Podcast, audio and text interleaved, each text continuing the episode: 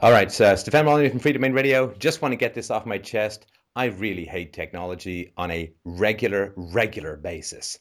You know, we're starting the show, and I'm sorry for everyone. It's 8:20. We're supposed to start at 8 o'clock. I was actually ready to go at 8:01, but then the Bluetooth headset, which I like to use to do the call-in shows, just wouldn't connect. I think Bluetooth is mostly like throwing magical elves across an ocean and hoping that they high five in mid-flight. That stuff sucks at a truly cosmic level. And uh, I just really wanted to get that off my chest so that I can focus on you, the glorious listeners. But man alive, technology is annoying. At least, though, so we've got this new camera, and it's a very nice camera. And it's working out really well. So we bolted that down, and none of the settings will be changed because it used to drift before. With the last camera, I used to get this like it would start off okay, and then just over time it would get darker it would get darker and darker as it tried to compensate for some nefarious scheme. But uh, a man alive, it just it seems like these shows, like I've been doing them for seven years. There's always some thing that doesn't work. I ordered some USB uh, sound cards for my uh, Surface 2, and uh, they have a big buzz and a hum with all except one microphone, and it's not the microphone that I want to use. Why? Don't idea. Don't have no idea. Ordered a Rode microphone, supposed to be very nice. And uh, when I put it on top of the camera or attach it to the camera, it has a hum. Because why on earth would a microphone designed to work with a camera work with a camera? I mean, that would make no sense at all. What madness would that be? Uh, this thing, uh, it's a little um, uh, creative uh, XFI, which I use uh, to do some sound work. Um, the microphone is really quiet unless you do microphone boost, which makes which basically means make me sound like I'm yelling in a jet engine. Uh, so uh, I just feel like I keep ordering this stuff, trying this stuff, returning it as a pain in the neck, and uh, it just doesn't seem to work. And it is a little frustrating. And I think this is the first time I've mentioned it lo these seven years, but I wanted to get that off my chest. Tech sucks on a hugely regular basis. Stuff that should work doesn't work. Uh, and uh, it really just uh, sucks up a huge amount of time. I'm very happy to have technology because it means we have these conversations. But when it's not Skype that's crashing, or a microphone that's not connecting, or uh, a router that doesn't need rebooting, or an internet hiccup, or a microphone that doesn't work, ah, or a Skype recorder that crashes. Ooh, I wonder if it's even recording. Well, look at that. It is. It's like watching the planets do a magical dance through the sea foam of Zeus's ejaculate, trying to get things to work. Anyway, Mike, any other thoughts? I agree. Technology sucks. well, so if somebody says Windows sucks, not tech, uh, we have a Mac for recording. It's reliable, but the sound is not good, right? Mm-hmm. Uh, we have a recorder for Windows. I won't give the name of it out. We have a video recorder for Windows that, if it crashes, it actually destroys the entire recording. I mean, it's like wow. I mean, it doesn't even render the state in a video in a state that you could re-import into something else. So it's not, um, you know. Uh, I sort of like to think back in olden days. DOS is actually pretty reliable. Well, they had that disk compression technology that was really kind of dicey at times, but DOS is pretty reliable. I didn't really have any problems with uh, WordPerfect 5.1 and so on. But it just seems like, oh man, getting stuff to work uh, is uh, is like a part time job in and of itself. And this is when technology has been uh, cruising for 30, 40 years trying to make stuff consumer friendly. Uh, I've been programming since I was 11. I worked in high tech uh, as a programmer, R&D lead, uh, engineer, but not just, you know, self-educated engineer. And um, for 15 years, I'm about as tech literate as they come. And getting stuff to work is just insane. So anyway, I just wanted to get that off my chest because uh, that way I can put all that beside and behind me. And um, but don't okay. One last thing. Don't you wish you just got that's uh, the movie um, Office Space, where it's like A4 load letter. What does that mean? Oh yeah, trying to get wireless printing to work. I mean, god, you might as well get carrier pigeons to peck out ink on their feet and then walk around a white canvas. I think that would be faster. And um, they just they took the copier out and pounded it in a field with a sledgehammer. And uh, I, I really think that actually can be the appropriate responses to technology as a whole. So um, frustrating at the moment, and this is the culmination of many years of just wrestling with crap, trying to get it to work. But that having been said, let's move on to the callers. Thank you for your indulgence uh, for my rant. But uh, who's up first, Mike? All right, up first is Darla. Darla writes in and says, Is it possible to regain trust in a relationship after it has been broken? All right. Tell me the story. Okay, hi. Um, hi. Thank you so much, first of all, for for having me tonight and everything for you that you might do. Um, it's it's really been life changing for me. No, thank you. Uh, and I apologize ahead of time because I am really nervous. oh no, that's fine. I appreciate you um, mentioning that. Um, I'm a lot more experienced at this than you are, so that's that's perfectly fine. Honestly, the 20 minute delay was kind of good. It kind of helped me breathe for a few minutes. So. So, is it you who put some ancient voodoo hex on my Bluetooth? Uh, I just, I, I won't be mad. I just need to know if it is true and if so, if so, where you live. No, I'm just kidding. So, uh, yeah. So one either way. I think that's a good idea. So what's um so you I mean just just before we we start, you have a kind of like a binary thing. Like trust is is broken. I, I just what do you mean by that? Because yeah. you know there, there's like from 0 to a 100 there's like trust, right? I mean there's mistrust, I guess. So you could go like 50 is mm-hmm. I don't know, um, you know, under 50 is I mistrust and 50 plus I trust to varying degrees.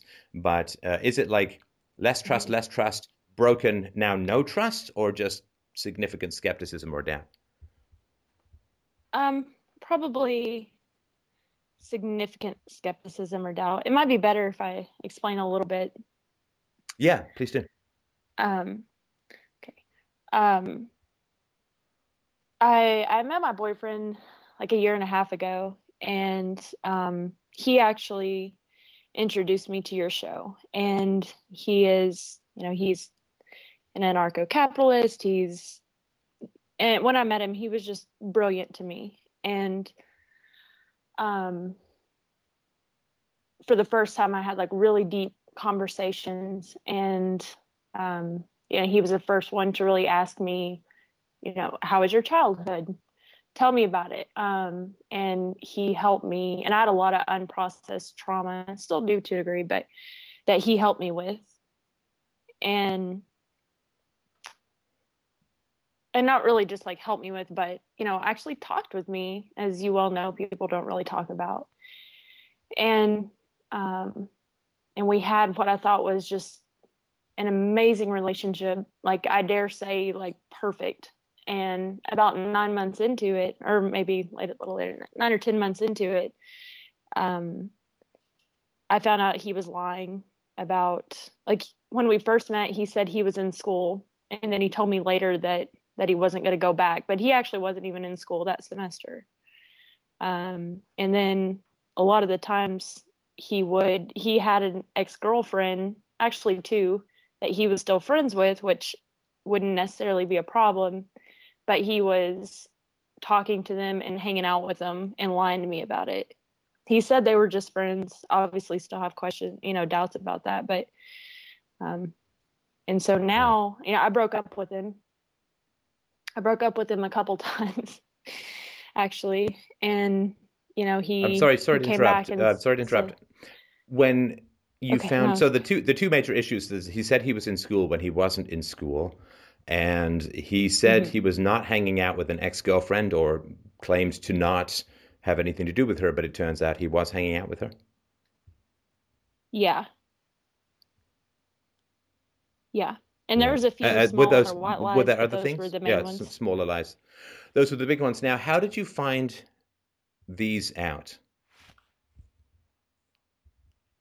Um the the first big lie was, um, or the first main thing that made me skeptical was uh, he got a phone call and he said it was work. And I, I saw his phone. I saw he had like a picture caller ID. And I was like, uh, that didn't look like work. Did you lie to me? And he said, yeah. And we talked about it.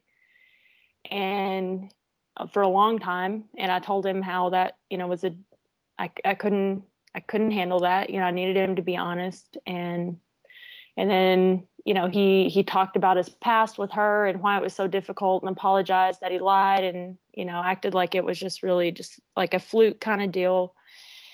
and you know, I I took a few days apart from him and told him I might not be able to get over that one. And what was but, his? but Um, what was his? Uh, what was his justification for the lie about the ex? Um, basically that it was a relationship that he was in for far too long for the wrong reasons. Um, like he was dependent on her, and he was he said he was embarrassed by that, the fact that it was like a, a codependent relationship. Wait, hang on, hang on. I'm sorry, just trying to understand. So he said that he continued to stay in contact with his ex-girlfriend because he had been in that relationship for too long, and therefore the best remedy for being in a relationship for too long is to continue to be in that relationship. yes. So he's not he's not a very good liar, no. right? Well, like there's no there's yeah, no sure, artistry, yeah. there's no credibility. Uh, basically, it's just it's it's really I mean it's incompetent lying. Yeah, yeah. I Okay. He said he like he wasn't in a relationship as in dating her, but he he just still talked to her every once in a while. Um, but it's what I found out later. Uh, but but yeah, what you're saying is absolutely correct. Um, Wow. and then the I'm sorry, yeah, and then the bigger lie uh, would or another one uh, was um, there was actually another ex-girlfriend who he was he actually wasn't seeing this other girl. He he wasn't like meeting her and hanging out but he was meeting and hanging out with another ex-girlfriend. And whenever i found out about that that's that's when we broke up for a while. So um, and when how did you find out about that? Well, um, I was I was at a friend's house and um, he called me and um, I was like, "Hey, I'm about to leave this friend's house. I'll call you right back." And he was like, uh, "Oh no, no, I'll probably be asleep." And it was like eight or something. And which he always stays up and talks like when his attention is is with me, like it's incredible like and it just seemed weird that he would he would stay up to talk to me like normally however late i wanted to talk so i was like that's that's kind of weird. So i leave her house and i call him and he doesn't answer. And he said he was going to bed and and it sounded like there was like wind in the phone. And i i kind of gotten i kind of gotten bad Oh, no. feelings you know especially since i, I knew he'd lied once. And Oh, yeah so i drove by his house and his his truck wasn't there. And so he finally he called me later and he's like yeah i was i was asleep. I'm sorry. I was like yeah but you know that's obviously wasn't true was it and he admitted it you know and and told me about that relationship Right. Right. So he's he's I mean he's he's really terrible at this. Like it's it's one thing to be Yeah, a liar and it's another thing to need to be a liar and be really bad at it. This is like being a cabbie. It's like being a cab driver and facing the wrong way in the car. You know, like if if you or Uh-huh. or thinking that you drive by you know clicking a mouse and yelling at the car. I mean, if you're going to be a cab driver, you should That's- be obviously a good driver. And if you should be a liar, you shouldn't say completely stupid stuff like "I'm going to bed at 8 p.m." I mean, I mean, unless he's actually Right. 90, that's just not right. Okay. exactly exactly that's maybe the only comforting part is he is really terrible at it but that would be the only comforting part Well, and well, okay. So, so how did you find out about him not being in school? Well, um, he fessed up. So like once we got to talking about his lies, he was like, you know, I was like, is there any, you know, I've drilled him, maybe to even a bad degree. Like, is there anything else? Is there anything else? And he's he he told me some more things and told me more about his childhood. He never told me, and Oh, so he'd also been withholding, right? yeah, and you know, I'd shared so much and I, I feel kind of stupid now because I see it. I saw that I shared so much, and he he delved into my sharing, and he we talked about it so deeply and so much, and I I feel kind of like embarrassed and, and stupid now, but it's like I realized he would share some, but not like painful stuff, you know. Yeah, I mean, look, when when people when there's a um, a lopsided openness and vulnerability, it's usually because people are looking for what makes you tick so that they can manipulate you. Right. If Yeah. somebody seems really fascinated by you, like you like you said, when he's uh, listening, it's like, you know, I'm paraphrasing, but it's like, I'm the only person in the world and he's such a fantastic listener and so on. It's like, yes. And so is a guy who's trying to sell you a car. He's listening to you and scanning your body language because he wants to sell you a car, right? Yeah. And if you've been raised in a family where you haven't really been listened to, then when someone comes along and is like this big sponge and just wants to listen and listen and listen, I mean, you kind of like, blah, right? listen, listen, listen. Absolutely, right? Yeah. Like I've hardly, I, I've told him more. You know, I've told other people like maybe a quarter that I've told him because people, it's very uncomfortable. People don't want to hear it. So yeah, Right. it is nice to have someone that actually wants to hear it. You know, made me made me a little blind, I guess. And uh, how uh, how good looking is he? Mm, I think he's very attractive. I, he's not the kind. I mean, he's no, not no, the kind don't, of don't, girlfriend don't that hedge. high five me Don't over. hedge. Don't hedge. One to ten for you. One to ten. What is he? One to ten. for me, I like when things were going great. I would say he's like a nine. No, no, no, no, not going great. Uh, I mean, how physically attractive is well, he? now he seems less attractive. No, no, no. I know, I know. But but before, um, he's he's probably like he's super athletic. and, You know, he's not very tall. You know, but he's I think he's very attractive. Maybe eight or nine. right? Because you don't have to be good at lying if you're hot, right? That's probably why ah, he's not You know- become very good at lying, right? Because his cheekbones and his abs and his pecs, you know, they do the snow job for him, and he just coasts on that, right? yeah, I mean, I want to say it's more than that, but maybe I mean maybe no, no, no. right. I'm not saying. Look, I- no, no. I'm not saying that's all. Look, I'm not saying that's all that there is. I'm not Yeah. saying that. I'm not, look, Yeah, obviously he's yeah. got qualities. He's intelligent. He listens to this show, and I'm trying not to cut him a break for that. But um, uh, he obviously is. Um, uh, there's more to him than that. I'm not obviously just saying it's only physical, you know. Uh, and if he was like a, Sure. Yeah. a, a wax sculpture in the Madame Tussauds machine, you'd be like rubbing all up and down him like a chihuahua uh, on a Wiener Schnitzel. Sure, but um, but but but Yeah. you have to be and careful. And I say, that couldn't have I helped either. Yeah. Oh, it helped, honey. it helped, my, my darling, my darling, my sister in philosophy. It helped, and I say the same thing to guys, right? A pretty face is and a great body, Sure. nothing wrong with it, nothing wrong with it at all. But you have to be Sure. on high alert because uh, power corrupts, and beauty is a form of power. That doesn't mean that everyone who is beautiful is corrupt, but it means that you have to be very alert to that possibility.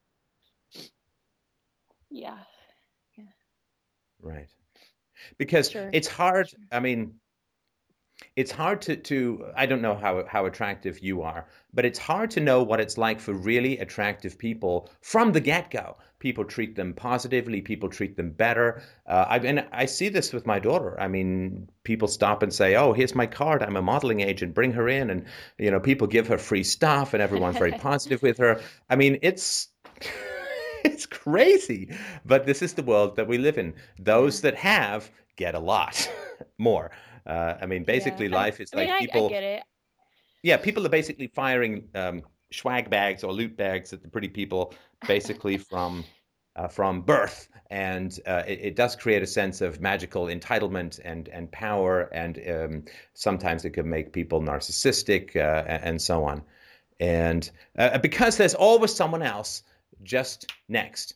Right, like just next. So this guy, you know, if it doesn't work out with you, there's like five women who will uh, uh, who he can go out with tomorrow, uh, or ten, or fifty. I don't know, right?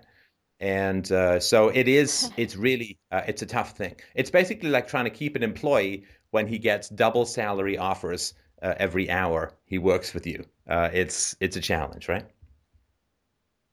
Yeah. I mean, I get that. I, I feel like maybe I'm too generous, but I feel like I'm as attractive as he is. Um, he says I'm a 10, but he's biased, but, um, or lying. but, uh, yeah, I get it. You know, I understand, and I don't want to just find. I don't want to find the next guy that comforts me. I want to find like a you know good relationship or Well, maybe no, stick it out is with him is if yeah. if He's not he's not comforted you. No, he's not comforted you. He's harmed you because you've opened up to him, Yeah. and then you found out he's not trustworthy, right? Hmm, Go on. sorry. No, no, don't. I'm, look, if I'm telling I'm you, he sorry. hurt I've already been emotional Don't don't apologize for being hurt. I mean, this is like uh, if I see someone punch you in the head and I say, "Well, that looks like it really hurt." Don't apologize for being hurt. That's what you need, right? yeah, yeah. Let's go back to when you first met, because you know my goal in this conversation to be um, upfront as I always try to be. First of all, look. First of all, the guy's not into this show, right? Uh, because uh, honesty is the first virtue. No, I know, but he's not into it really, right? He may listen to it for entertainment value and so on, but uh, it would be like I don't know me watching. I tried to get him to come on. Oh yeah, no, it's too bad he didn't. But um, uh, I say I've said from the very beginning, and it's all through real time relationships. The book on on the philosophy of relationships that I've written. Uh, honesty is the first virtue: vulnerability, honesty, openness. And so, if he's lying to you uh, and not admitting it, and only when cornered, and only when stuff shows up on his phone, and then he doesn't get this show. Like he doesn't. Maybe it's just entertainment for him or whatever. But uh, maybe it's like the equivalent. Like this show is supposed to be like watch me work out so you go to the gym. Just watching me work out doesn't do anyone any good, right? You actually got to go to the gym. And uh, it's like, read my diet book, but don't change your diet, right? The whole point is to get you to change your diet. And if he's not changing his behavior based upon principles, then he doesn't get the show. Maybe he just finds me entertaining or eloquent or funny or whatever, or it's thought provoking, whatever that means, like a taser to the frontal lobes makes you a better person. But I just want to point out he absolutely does not get the show if he's pulling this kind of incredibly destructive and selfish behavior. the crazy part is like when we first met, he had a he he asked me if I wanted to read RTR, and I did, and um, we reread it together, and I just thought that was so awesome. Uh, Were his lips moving? and- Just kidding. Um, okay, so let's go back to the beginning, and you know, feel free to ping him if you've got it, if he's on Skype. If he wants to join us, either that or by phone, it's fine too. Well, But, he's uh, actually he actually just showed up a minute ago and brought me food and went back in the living room. So oh, he's in the house. yeah, Do you want to just offer him one more time? I, I can. I offered him, and and at first he kind of said, "Well, I didn't know how the couples things go," and then I asked him again, and he was more honest and just said that he was scared. So Well, tell him But I could that ask him if he doesn't want to do this stuff again, he should damn well get on the phone now. okay,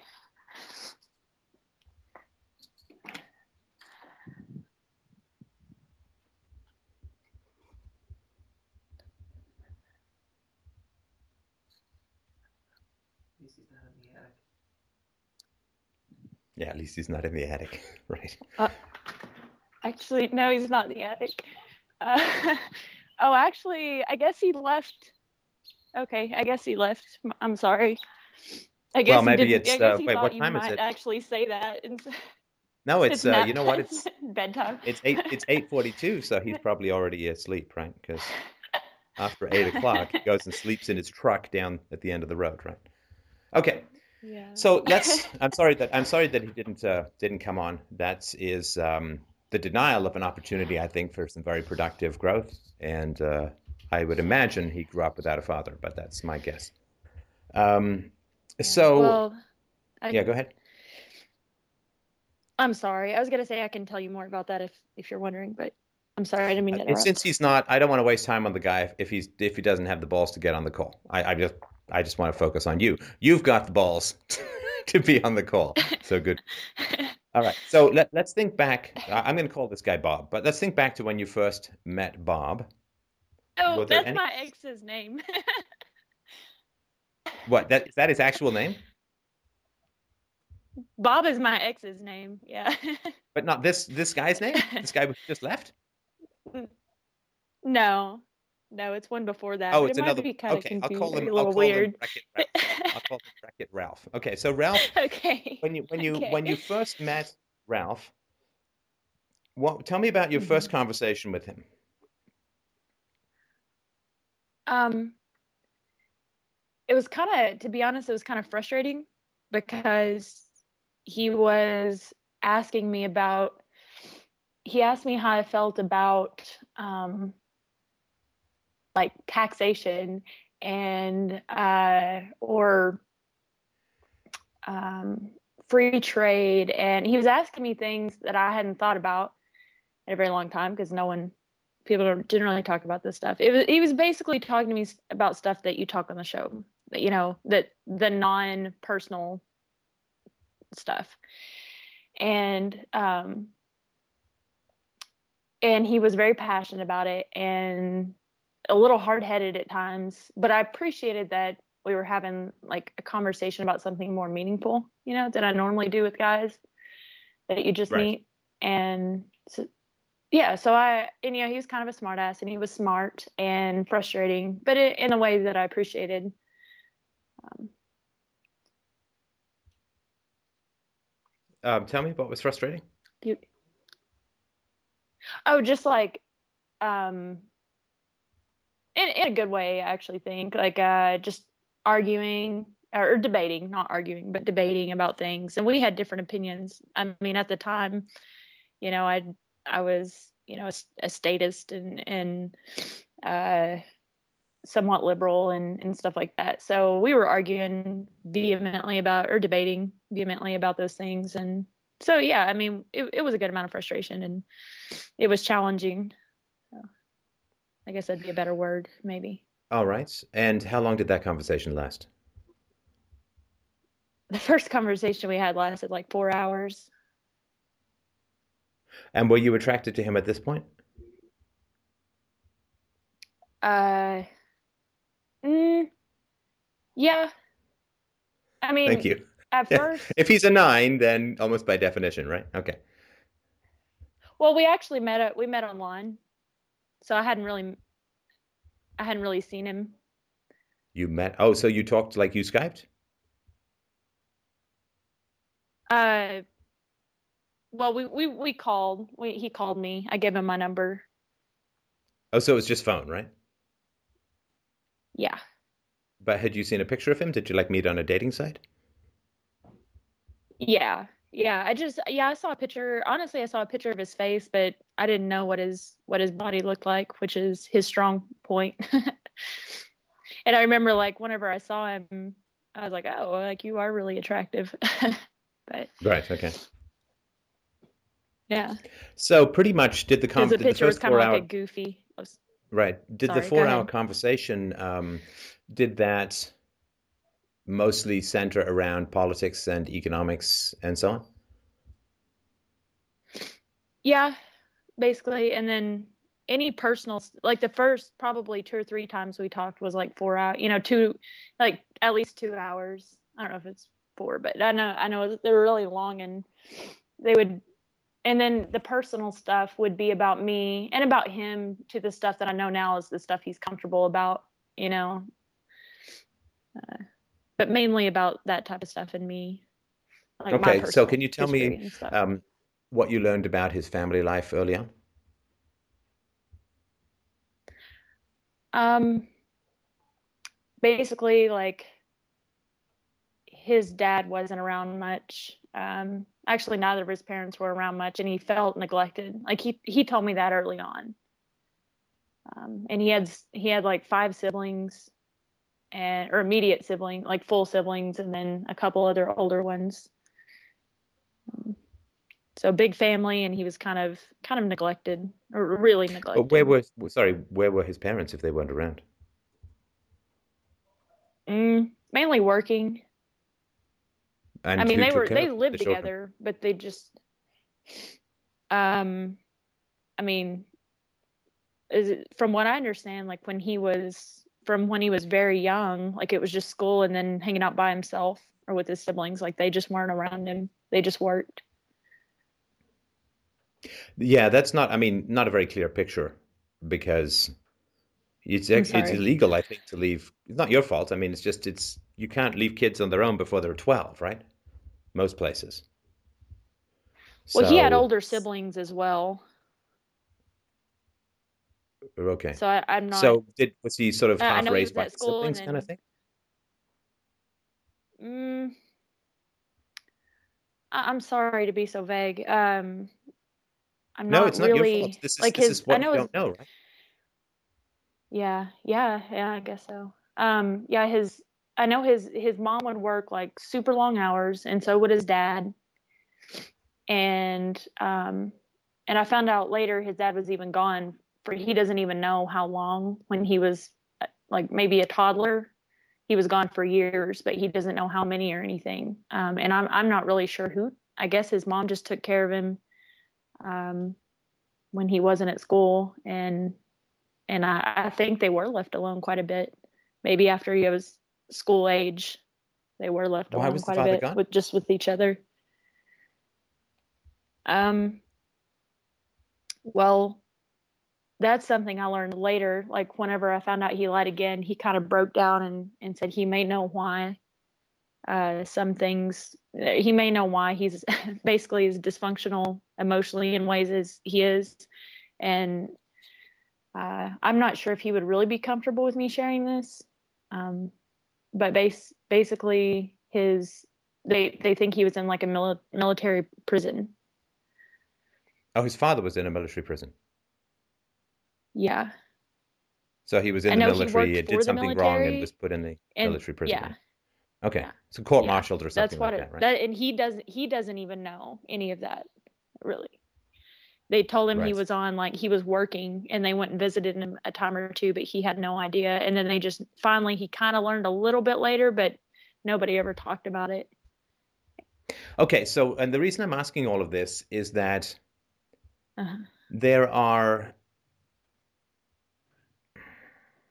when I was in theater school, I was asked to write the history of my body. And I wrote about stuff when I was a little baby, a little kid. I sort of remember from 10 months old and up. And then I sort of jumped ahead to Mhm. like 17 or 18. There's sort of this big gap from between the age of three and four to 16 or 17. And the um, the, the the movement teacher who had asked us to write this, uh, he pointed this out. He said, you know, there's a lot at the beginning, there's a lot at the end, there's almost nothing in the middle. When you meet someone, Darla, it's really important to ask them questions about their life history, their life narrative, right? Mhm. And when Mhm. you come across stuff that is hinky, strange, odd, incomplete, confusing, absent, and so on, that's when you you, you grind the drill up. You're like, we're going in, right? And you can go in nicely and gently. It doesn't have to be mean, Mhm. but you have to go in. And and and the reason you go in is so he, let, let's just say uh, he says to me, like if he was on a call with me and he said, you know, well, my parents went around, Uh-huh. I was sort of, you know, alone a lot, and my dad was gone. I'm not even sure why. Could have been this, that, the other, right? Then my follow up question would be, well, why don't you know? Right? And then he would probably say, well, And- my parents have never yeah. talked about it. It's like, but haven't you been curious about it? Why haven't you asked them? Right? Mhm. And And we've had these conversations later. I'm sorry.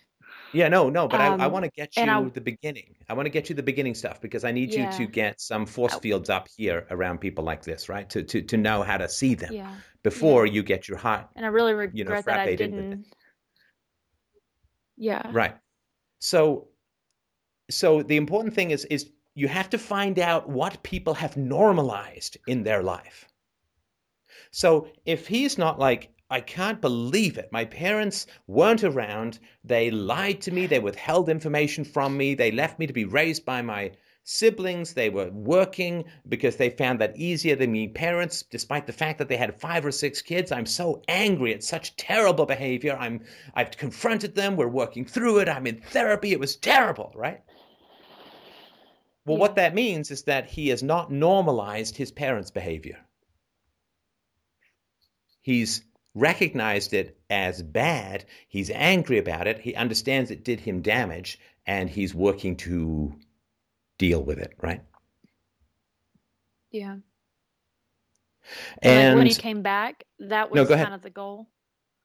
Oh, I'm sorry. I think we're on delay. no, now. I no, no, like no. interrupting you. Sorry.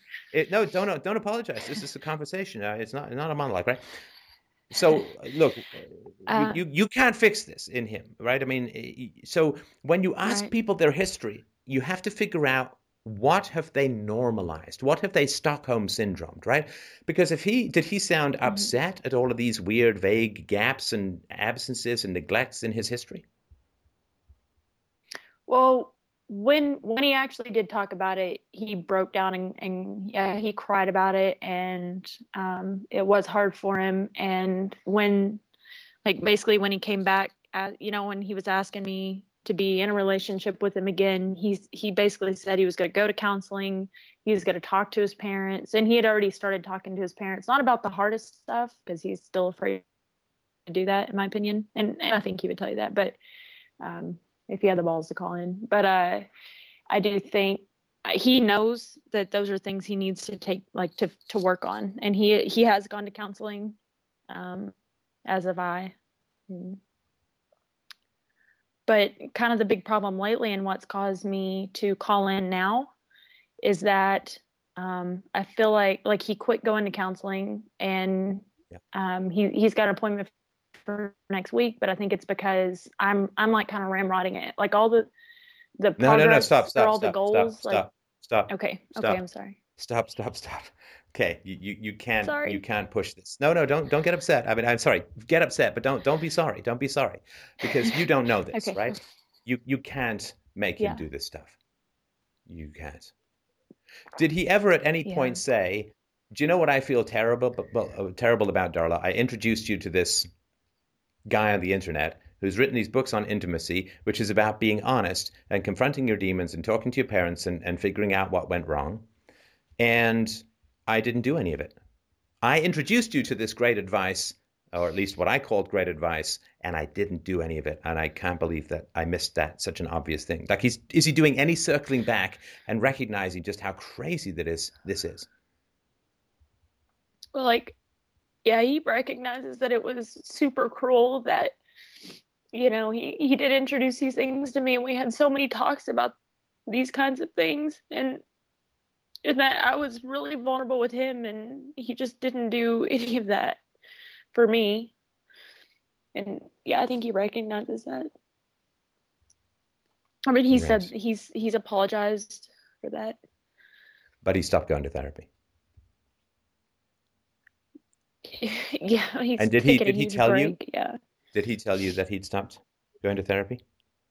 Well, well, I, I'm with him all the time. He's, I mean, he said he had money problems, and I know, I know he had, I know he is having issues with money, um, because he's having to pay his student loans since he's not going anymore, and um, his dad's kind of giving him all of his bills to pay, and uh, Sorry, his So, wait, I know his dad's is giving him bills. Sorry, I didn't, I didn't understand that.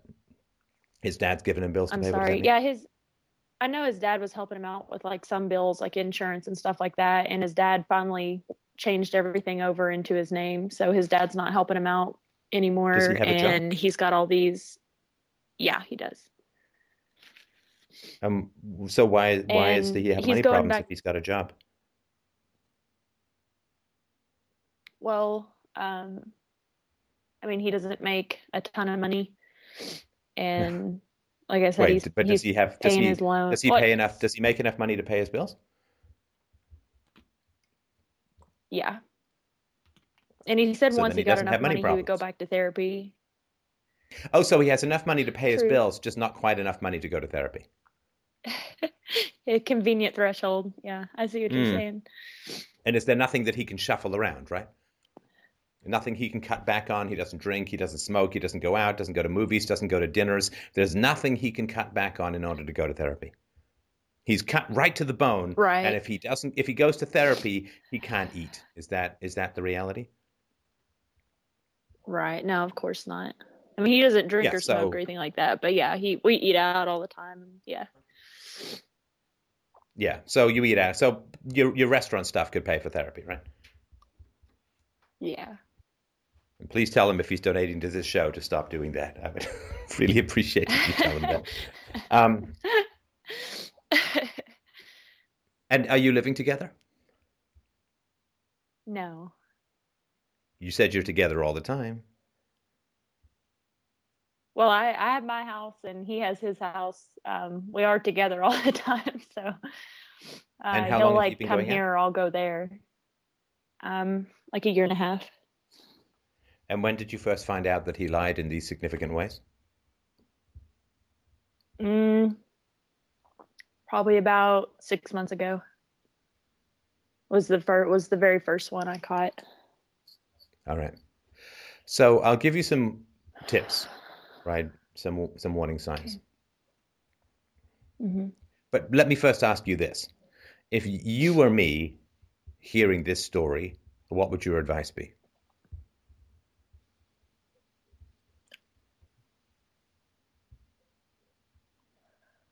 Well, that's really hard to to be that far away from it, and honestly.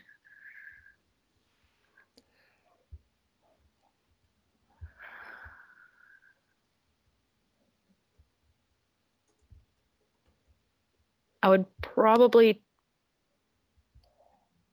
tell you that he would have a lot of work to do and be motivated to do that work. Like what be it therapy or, or counseling or whatever and and he would have to be the one doing it on his own. That ship has come and gone. a lot of time that, no, no, healthier. no. Darla, Darla, that ship has come and gone. Because he's quit therapy, right? Okay. Well, he's go. He's he started again. What? Oh, he you made started it like again you... recently. He quit. Okay, go ahead. Yeah, uh, I'm sorry. Yeah, he quit for a while, and like some, it was really bothering me. Um, and now he's going, and he said it was because he didn't have money, and now he did. He got a promotion, and he is getting more money, and he is going back to therapy. And then he even scheduled like a dual therapy session for us next week. So. Right. Okay. But he's not on this call. No, he's not. Okay. All right. So now I'm just going to give you a little speech. Sorry. to be annoying. That's okay. I believe the information gathering section no. of the of the call might be over. Okay. So I want you to think of a scale okay. from 0 to 100. Okay, so perfect trust okay. is 100 and like won't have anything to do with you at zero, right? Yeah. Where is your trust with the man now from 1 to 100 or 0 to 100?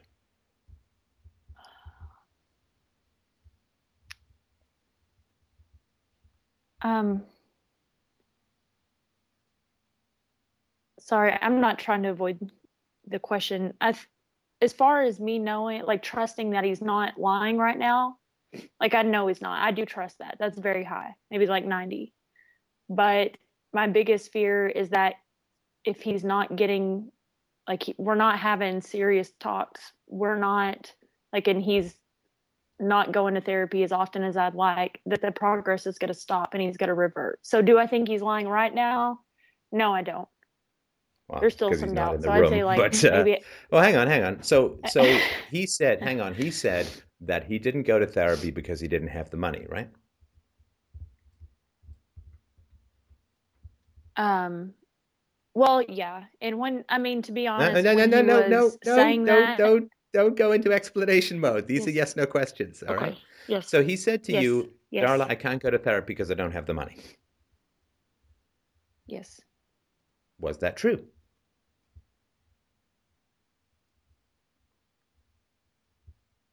I mean, uh, I, I feel you like already, you already gave annoying. me the answer so to sorry. this question. No, you already gave me the yeah. answer to this question. Yeah. Was this true? Yeah. And when did he say that? At the time that he said he didn't have enough money to go to therapy, like he we did he did cut back in other ways. Like he, I know he was like literally checking his account before we went, like even just to get some food. Um, but you said that you I went out for feel- dinner I- all the I- time. yeah, yeah, he could have. Yeah, that's that's not. Has yeah, he? Did, so right. when he said, when he said, I don't have enough money to, I, I don't have enough money to go to therapy, and then you pushed him to go to therapy, and he said, fine, I'll go to therapy. Did he then say, you know what? I think I must have lied to you about that then, because it turns out I do have the money. No, he did not. He did get a promotion, and he is getting several hundred dollars more a week now. hmm would you have lent happened. him? Would you have? Would you have lent him the money to go to therapy? Um, no. No. Okay. Because I kind of quit going to therapy for a while because I didn't have the money. what? What? Oh no, you didn't just do that to me, did you? Uh oh. You you didn't. Is he is he back in the room? Is he telling you what to say? No. He's in the attic. No. Because you just yeah, you just told me that you didn't have the money to go to therapy, but you also said that you went out to eat all the time, right? Well, I I still went. Like I like I don't have oh any. my god! Went, you are just making going. my head spin, young lady. Oh my god! Ah, what are you doing to me? It. Oh my god! Oh, I don't. I'm going to therapy. So I wouldn't lend with the money because I didn't have the money to go to therapy. We went out to eat all the time. Well, uh, I, I I am going to okay. therapy, and it's just like, oh my god, which way is up? Up okay, down, more accurate. I'm so sorry. More accurately, like I barely had enough money to go to therapy, and I even like skipped and didn't go quite as often there for a while. Um, and I did actually tell him like we can't go out to eat. I've got to save money, you know. And then I did start going to therapy again. So I was I was kind of on that line of barely having enough money to myself. Yeah, you're gonna listen back to this, and it's gonna be pretty rough. I'm telling you. crap. I'm sorry. And th- but no, no, don't apologize. Listen, don't don't apologize. I've told you this like five times now. You need to listen to me, Darla. Okay, yeah. do not apologize. Okay. Right. Okay. I appreciate your honesty. Okay. But your capacity to talk yourself in circles is what makes you vulnerable to people who talk you in circles. Right? Okay. Yeah. This is really important. You need to be really straight with yourself. Right? As Polonius I'm trying so hard not to Hamlet. No, I understand. But but you have a habit, right, of something yeah. just give something to, to deflect in the moment, right? It doesn't matter if it hangs together. Yeah. But Polonius says, yeah, I'm trying so hard not else, to create the narrative that I want. Yeah, no, no, great. He says, he says to Hamlet, he yeah. says, above all, to thine own self be true, for then it shall follow as night follows day. Thou canst not be false to anyone. Right? You have to be straight with yourself so that you can see the difference that lying does. Yeah. Right? Yeah. And your commitment, first and foremost, in my opinion, as is the case for all of us, is to be as honest with yourself, as scaldingly honest with yourself as humanly possible. And yeah. if you are as honest with yourself as humanly possible, then people will not be able to lie to you because you will notice the difference between yourself and them immediately. Like if someone comes up to you and starts speaking Mandarin, you don't know, I assume you don't know Mandarin, you don't know what the hell they're saying because they're just not speaking your language. And if you have the language with yourself called honesty, you become bulletproof to liars. Sure. How many times have you broken up? Mm, I probably left him three times. What brings you back? Uh, he says that he's going to get help, that he doesn't want to be that way. Sorry, that he's going to get what? You just cut out for a sec there. He's. I, am sorry, he that he's, he's going to get, get help. He's yeah, going to get help. And that he okay. doesn't want to be that way. Yeah. And well, the actually, the last time he started, he was going to counseling and he said, Look, he's like, I'm going to counseling, I'm journaling, I'm doing all these things. Um, and I don't want to prove, I don't want you to believe me. I want to prove it to you. He's like, I'll give you my phone records, I give you any kind of proof you ever want to see. I don't want you to feel like you just have to blindly trust. I want to prove it to you. I want you to see. He started talking to his family about the more difficult things, um, asking them some of these questions.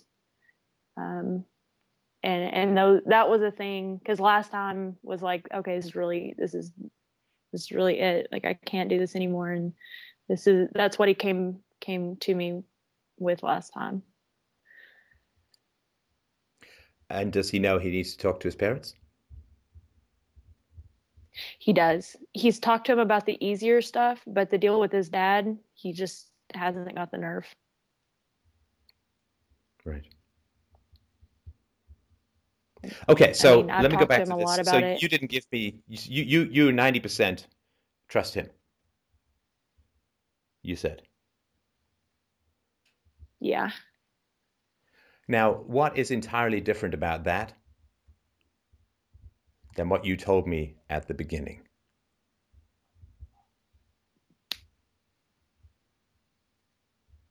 You are kind of a mistress of what I call a fluid reality, which is not reality like rocks and trees, but reality like the surface of a water of a lake, right? Can't ever step in the same river twice because it's always moving, right? Because Um, when you first Right now, yeah, it's when you first called into the show an hour ago, 50 minutes ago, mhm. what did you say about your trust level with this guy?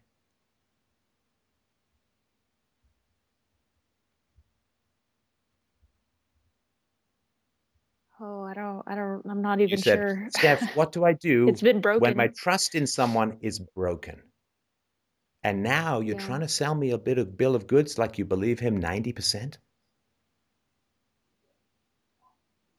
yeah, this is like what I even mean in my mind, I'm, I'm, yeah, yeah, because to a degree, it's like I know, like I trust right now that he's not talking to anybody, but to a degree, I don't trust him at all. Like I don't trust him to not fall back into that.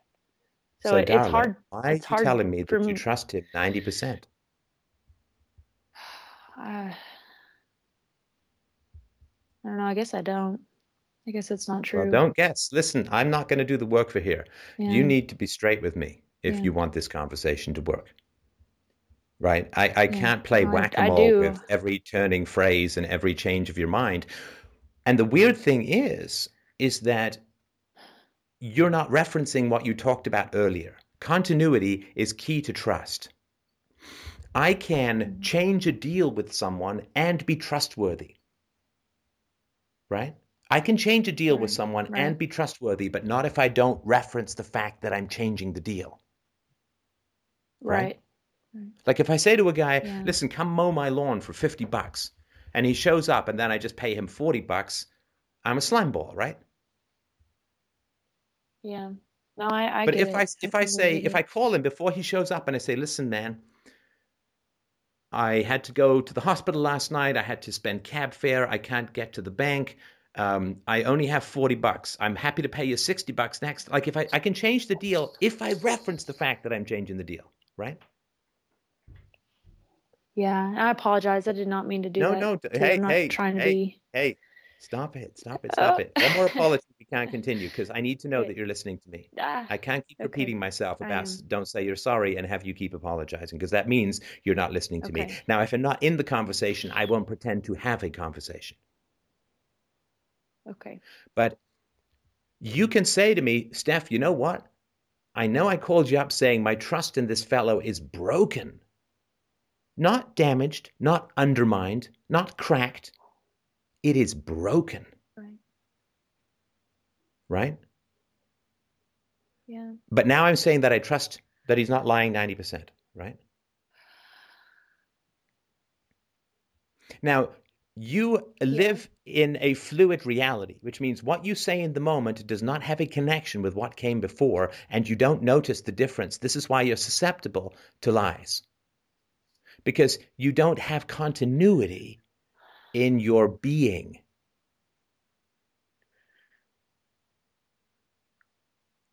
And this is not a criticism, please. I hope you understand this. I'm trying to give you protection here. I'm trying to give you armor. No, I want. I want this.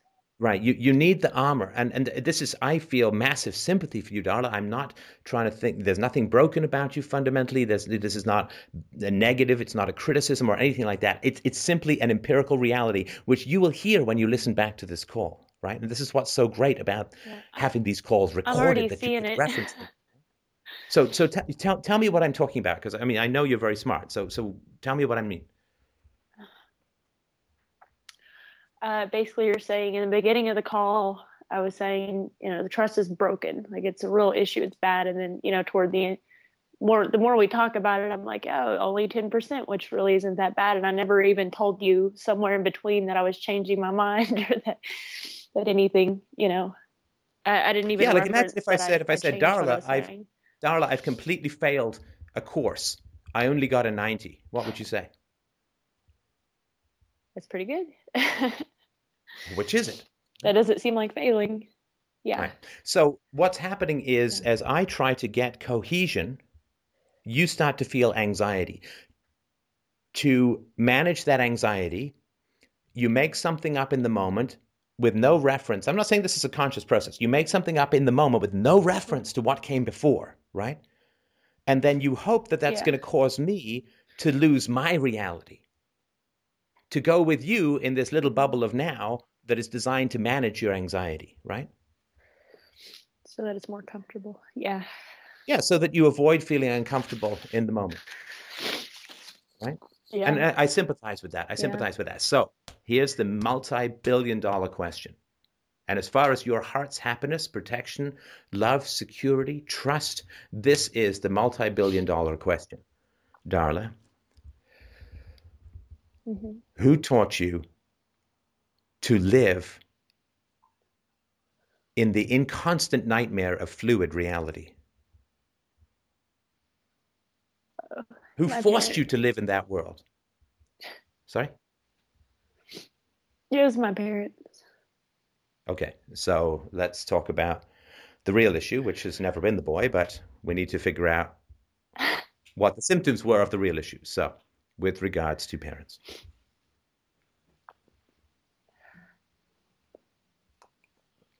Um, I guess I always did have to lie to everyone, like blatantly lie. Not, I don't feel like I'm like I, I didn't purposely lie, but tonight, um, but uh, yeah, like in my childhood, I always had to lie. Always had to make it seem like I couldn't really tell anybody what it was But what like. did you have to lie? What did you have to lie about? Um, just like, well, like being at home was completely miserable. Uh, Like even bruises and cuts and uh, just just an overall environment of abuse, and I had to act like it it wasn't bad. So, you were on the receiving end of physical abuse and you got bruises and cuts. Is that what you mean? Uh-huh. I'm so sorry. I'm so sorry. And would you have to lie to friends, uh, other family members, teachers? Um, i- is that where? Yeah, yeah. I mean, I literally had my principal ask me about bruise, like black eyes and stuff. Wow. and um, I would just lie. And then one one time, uh, I couldn't, like a friend like saw it, and she told the school, and they told CPS, and they called my dad in, and I I lied and said it wasn't true and that he hadn't hit me. I lied for him. Sure. and like the CPS guy was so shitty that he didn't like he missed the meeting, and so they ended up just like letting the whole thing go.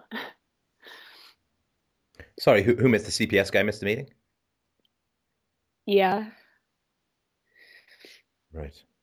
He didn't even show up. So what they did was a conference call, and my dad is super smart and super articulate, and he told the guy, you know, like this is ridiculous. I shouldn't be here. You missed the meeting, and basically shamed the guy into, or not shamed him, but just, you know, just ended up talking the guy into letting it go. And was your father the one who hit you? Uh, part of the time, yeah, And your mother the other part of the time? yeah. What was their justification, for want of a better word? Um, it's like their parents. They didn't even need justification, really. Just that they're parents. Well, but they must have said you did X and whatever. There must have been some framework for punishment, right? Oh yeah, I mean my my dad would like his was very punishment based. My mom, she would just go crazy and like she wouldn't have an excuse sometimes, but dad usually would. Like, and it would be that like whenever I fixed him coffee, like it was too weak or too cold or or like if I accidentally knocked something over or you know just like something that I did that made him mad or something like that. So you might get punched in the head, get a black eye for bringing the wrong strength of coffee, right? Mm, I mean, yeah. How often did that? Um, well, when did it start? I assume it started fairly early. Yeah, from as soon as I can remember. And how often between them do you think it happened? Uh, like weekly, daily, monthly? Oh, oh, I don't. Um, crap. I knew you were going to ask this too, and I was going to think about it. Um, uh, w- uh, weekly. So the worst, the worst part of it, even worse than them, because it was so much more constant, was my brother, who was four years older, and he was a, he was so mean. Like he's like the meanest person I still yet have ever met, and that would happen daily. I would have to defend myself against him. Um, but from and the you mean parents, sort of maybe physical like attacks, right? Yeah. So you have experienced thousands of physical assaults. Oh yeah, yeah. Am I wrong? No. And you lived in a state of chronic terror. Yeah. because that is torture, not like metaphorical torture. That is direct, bludgeoning, spine ripping human torture, right? Yeah. I'm incredibly sorry. I mean, it's it's it's a heartbreaking story, and mingled with the heartbreak is a pretty savage anger for me at how these bastards, how this bastard and this bitch treated you as a human punching bag, Yeah. and not only a failure to protect you from your brother, but creating an environment that incited and provoked him, right? Oh yeah. And does your boyfriend know about all of this? Yeah. And he lies to you. Does he feel like perhaps you haven't had your fucking fill of betrayal as a human being yet?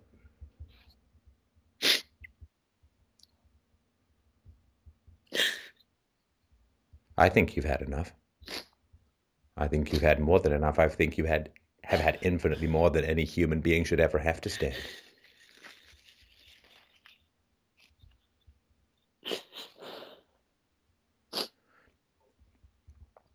Does he know how damaging? This is why he doesn't want to talk to me, right? Because he knows about your history and he knows how damaging what he's done is, given your history, right? Yeah. Probably.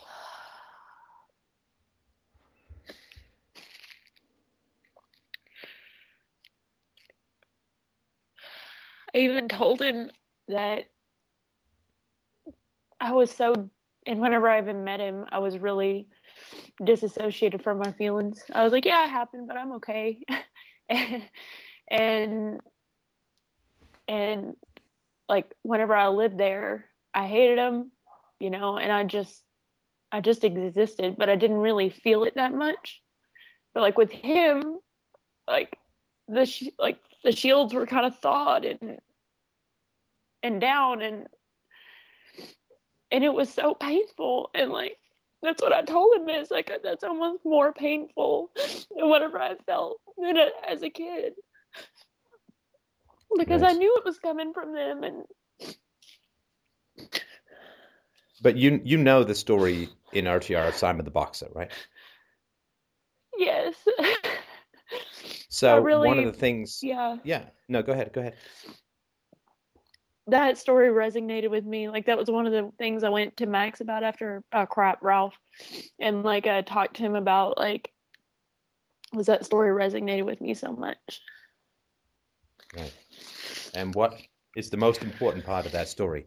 Why am I bringing it up now? Because I need to quit putting myself in the position and to be hurt. Yeah, the damaged. likelihood is you, you're so used to managing feelings of betrayal that that's the only like you couldn't manage being assaulted thousands of times as a child. And I am not a religious man, as you know, but I damn well wish there were some pretty fucking low layers of hell to cast these cancerous demons into the pit forever. I mean, I get all kinds of Old Testament when I hear about, particularly since I became a father, when I hear about assaults on children. I uh, I get pretty Old Testament uh, on on that stuff in my heart. And when you are in a situation of human torture and potential death, right? When people start beating you, especially you said your mom lost control. I I know. I mean, my mom would lose control too, and I I never wanted to find out how far she would go because I did not suspect that she would stop. I suspected that what would stop my mom sometimes would be waking up in an emergency room being handcuffed by the police as people attempted to put my skull back together. That was what I thought your would stop stories of your mom Yeah. Yeah your stories of your mom are so familiar to me and i'm so sorry for that um, but yeah Right. there's so many of the stories that sound so similar just like the actual just craziness of it Yeah, I mean, it, it is insanely evil. And it is, for people who've not experienced out of control parental rage, it is a direct death threat or you comply. The, the, the, Yeah. the thought like of whenever i was resistance. 13 Yeah, yeah, go ahead. uh, i'm sorry oh crap No, go ahead. I didn't mean to apologize again. Um, yeah, when, yeah, I remember when I was like 12 or 13, I actually stood up against her, but that that was because I like I knew I was strong enough, and she just went went crazy over something I couldn't even understand, and she wouldn't explain to me because there was no reason. And she just started trying to beat me with a belt, and I actually took it from her. And then she went to get dad to sick him on me, and he was like, "Well, what'd she do?" And she's like, "It doesn't matter. I'm the mother." And so, and he was just like, leave me alone. so that was actually the last time, like once I got big enough was when she finally quit. Yeah, so which means that she had the capacity to quit all along. It just wasn't in her interest to. And when it became dangerous for her, in other words, when she faced the physical aggression that she'd been routinely doling out to you, suddenly she was able to find peace in her heart and stop hitting, which meant that the bitch could have stopped hitting anytime she wanted, right? Yeah. Yeah. So yeah, so I mean, it is uh, it is a daily death threat that that you live under because when violence is uncooked against children, particularly with people who are out of control, and all violence is a lack of mm-hmm. self control, then the child, you and I and the others who faced this childhood holocaust, we don't know when it's going to stop. We don't know whether the mother is going to wake up to sirens and snipers. And so we simply don't take the chance. But it is a daily death threat. And Yeah. I'm incredibly sorry. But you have to create this fluid reality. You simply cannot, you know, I wrote it I wrote in a book once, a novel. And it's a it's a powerful question.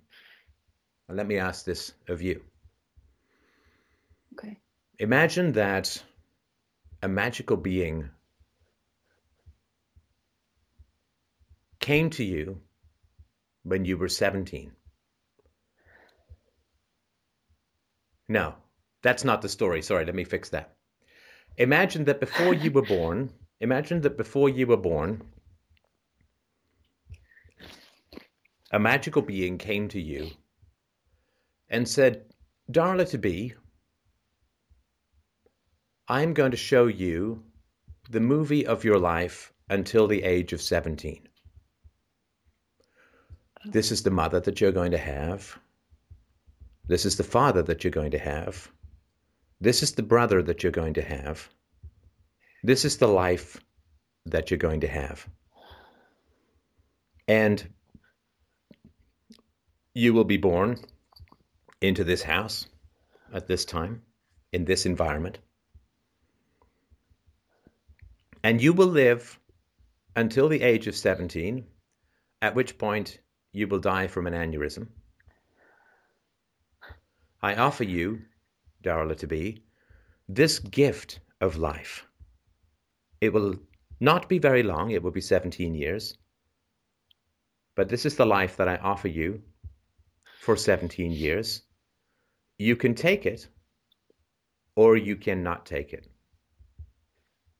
What would you have chosen? of course not. Absolutely not. Right. That is what repression is for. For the desire, the thirst, the need, the desperate clinging to non existence. Because when you're a child, 17 is an eternity away when you're two or five or 10 or 15. And not wanting to live So through a childhood of such brutality is what repression is for. It's to have you not think about it so that you can survive it. Yeah. To feel torture is to drink deep of the cup of death. As a five year old, to wake up and say, okay, so what, 12 or 13 years more of this? Why would you want to get up? Why would you want to live? So, this is the fluid reality. Like, so when I said earlier, you can't connect to your history, you can't connect to what was said an hour ago or half an hour ago, or sometimes even 20 seconds ago. And I'm sure this causes a lot of conflicts in your relationship, a lot of conflicts with yourself, a lot of conflicts at work, in school. But the bubble that the, the victims of child abuse, we move in a bubble. We, we can't connect. We have to live in this fluid unreality. We, we can't connect yesterday to tomorrow because yesterday was so god awful and tomorrow was so terrifying that if we connect things through and there's a throughput, we won't want to get out of bed. Yeah. If we actually think through time in a historical and predictive linear fashion, why would we even want to live? I'm telling you from my perspective. I don't obviously want to tell you your own experience, but, but tell me what you think. No, that that makes some. I mean, I connect to that completely. That makes so much sense.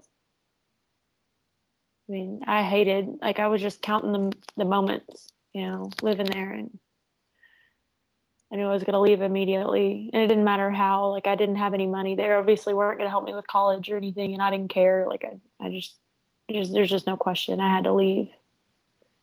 And yeah, like Yeah. whenever I went to school every day, I had to put on like a different mask of, you know, like things are fine at home, or else you're just the weird one, you know, because nobody asks, nobody actually cares. One or two people tried to help, right? Actually, my my best friend, who's still my best friend, um, I met her in kindergarten, so we've known each other since we were five. Um, she she was the one that told CPS, and like she lived in my same tiny small town, and that was very risky for her because she was just a you know a girl too, and that's probably the only person that really did anything that ballsy, you know. Which she, she also, Right. that's the only thing ever done actually. Right. Well, um, people don't want to get into conflict with abusive parents. I don't mind because I have a larger vision of what my life is going to goddamn well stand for. But most people don't find it worth their trouble to get on a collision course with child abusers. I do find it worth my trouble Yeah. Because I know the costs of avoidance. remember, Go ahead. Yeah. I remember hating s- some of the parents because I was just thinking, you know, and like all they cared about was whether their kids were good at basketball and whether their you know girls were pretty enough and it's like you know what's going on i remember just feeling like hate toward them Sure. Yeah, no, this is the uh, society that prides itself on its virtues. What do you mean? yeah like like they wouldn't have any my parents weren't in the cliques that like set at games together like with everyone and stuff like that like they knew they knew and they didn't want anything to do with them but nobody would they would still wouldn't ask of course the kid you know me if i was okay or my siblings you know Yeah, and that, that sucks, of course. And as a kid, you don't know the degree to which society is set up so that people avoid the topic of child abuse. I mean, what, what can they do? They can call the cops, they can call the CPS, but look what happened there. yeah that just made it worse so Yeah, because then if you, I mean, if you don't get saved, you're really screwed, right? If you don't get out, if they don't actually Oh, yeah. save you, then you are back in the house oh. and you are in serious shit now, right? which is why I lied to begin with. That's why I lied to them. Yeah. Because Yeah. I knew if I didn't lie to them and they didn't take me out, oh my God. Yeah, and that's why at 15, uh, my we, just kicked kicked the bitch out. Took in roommates. I worked Yeah. three jobs just to get through high school. Wow. Just, Wow. just oh my God! I mean, So and people are like, "Wow, that was amazing!" Like I was some sort of great singer or circus performer, you know. Wow, you can juggle 19 plates on straws. That's amazing. It's like me saying to the guy who mm. got his arm awesome. trapped in the canyon and cut his own arm off. It's like, wow, that's amazing. It's like, no, that's just survival. yeah. Yeah, All my right. my best friend that I was telling you about, she tells me how strong I am, and I don't feel strong. I just feel like I didn't have any choice. You know? Well, you are strong. You are strong because a lot of people don't make that, don't make it out. I don't mean that they die. I mean they die on the inside. And, Mhm. you know, there are, what, two kids murdered every day, mostly by moms. It's uh, just uh, in the Mm. States. It's, um, it's, uh, it's, it's dangerous. It's, it's a war. It's a war on children. Children are hostages in these kinds of households, and children are ignored. You know, we, some guy like Bergdahl, and I've, I've, some people have emailed me that he may have seen a child crushed by a vehicle, an army vehicle, and this is one of the reasons why he bailed. I don't know the truth of that, but that's Mhm. what I've heard. But this guy goes and basically seems Yeah. to have, or apparently seems to have joined the Taliban, and Yeah. her- the administration works like crazy to get this guy. No one left behind. Get him back. How about the fucking kids in your neighborhood? You know, forget the guy in Afghanistan who was an adult who signed up. How about the five year old with black eyes and bruises and scratches in your neighborhood? How about not leaving those people behind who aren't even soldiers but are under Yeah. siege? Yeah. Right. Okay, well, I'm going to um, um, try and and give you continuity as I see it. Right. I'm I don't have any final Okay. answers to this, but I will tell you as uh, as I see it.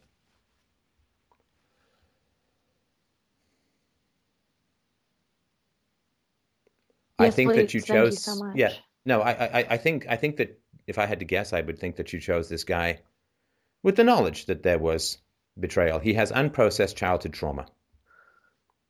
People with unprocessed childhood trauma are dangerous.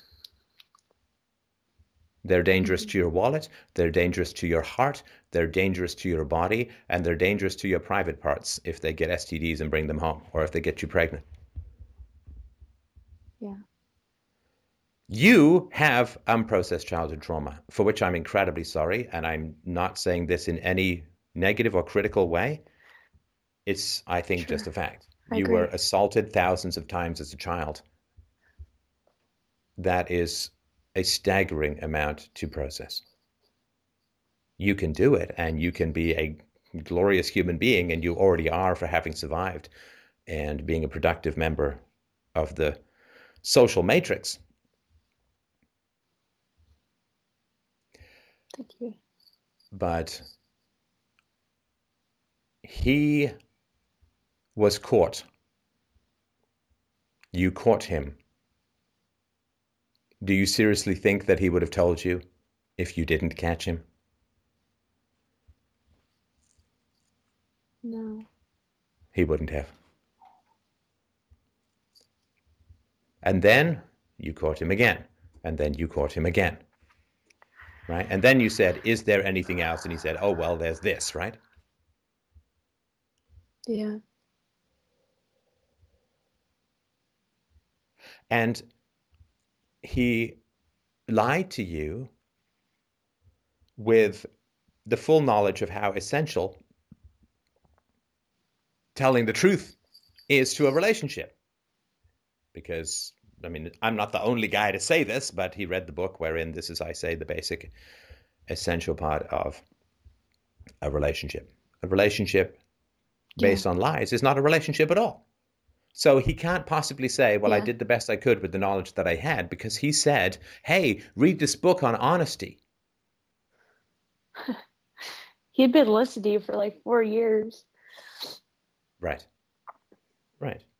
So he knew better. And look, I'm not just trying to throw him off the boat either, right? I mean, obviously wow. he's had his own childhood history and his own childhood traumas and so on, right? But one thing he cannot claim is a lack of knowledge. And one thing that you cannot claim now is a lack of knowledge. Yeah. Right? Yeah, yeah absolutely. So here's a little speech. Okay. When I meet someone, I trust them 50%, which means I'm I have no particular conclusion. Mm-hmm. Right? Now, they can work to build my trust, go 50, 55, 60, 65, 70, whatever. If they're consistently positive and, and trustworthy in their behavior, then I will continue to trust them. Right? Now, if they build up enough mm-hmm. credit, then they can act in an untrustworthy manner and they go from like 95 down to 80, right? And then they have to uh-huh. work to build that back up. That's why I asked at the beginning is it broken?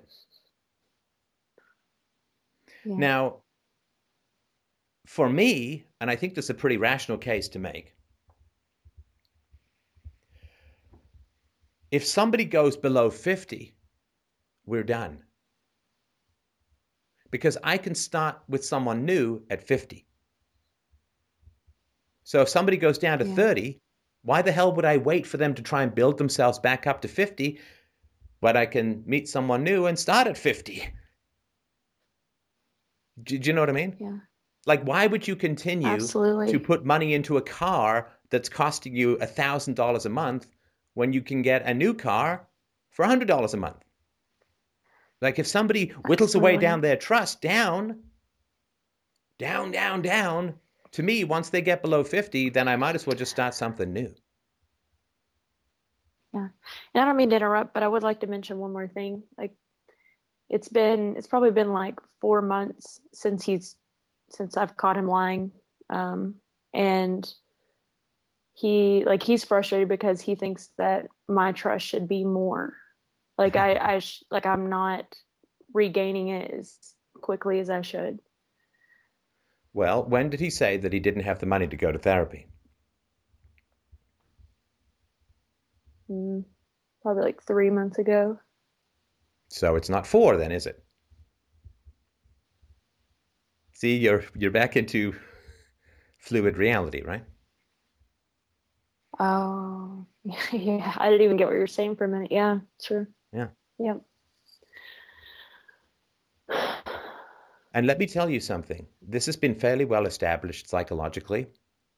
It takes at least 9 mm-hmm. times the positive experience to the negative experience. Right? How many I love you, uh, how many I love yous does it take to overcome I hate you? Two, five, ten? Yeah. Right? There's no defense yeah. in the criminal law that if I go and murder someone, that I can say, well, wait, wait, wait, wait. Look, I'm 47 years old. I spent 47 years not murdering people, so this is just one thing. Yeah. And it takes at least, at least nine times the positive experience to overcome a negative experience. At least, bare minimum. yeah. right? Like, and just think about it. Mhm. So if you go to a restaurant and you have nine good meals and then one meal that makes you sick, will you go back? Maybe not ever. Yeah. Well, probably not, right? Now, if you've had a thousand meals and then one makes you sick, you right? So it's at least nine to one. Yeah. Okay. Now, Yeah. Yeah. you met him, and I, I think was it um, you were dating for six months before you found out that he was lying to you, or was it a year? Yeah. Mm, I think it was around maybe like nine or ten Okay. Okay. Good. before the first so, lie. And the, the last slide that you can remember, which again, I'm not saying is at the same level, but the last slide that you can remember was uh, three months ago, right? Yeah. Okay, so for a year, let's just say for a year, he was lying to you. How many years of perfect behavior will it take to overcome the year of lying to you at a bare minimum?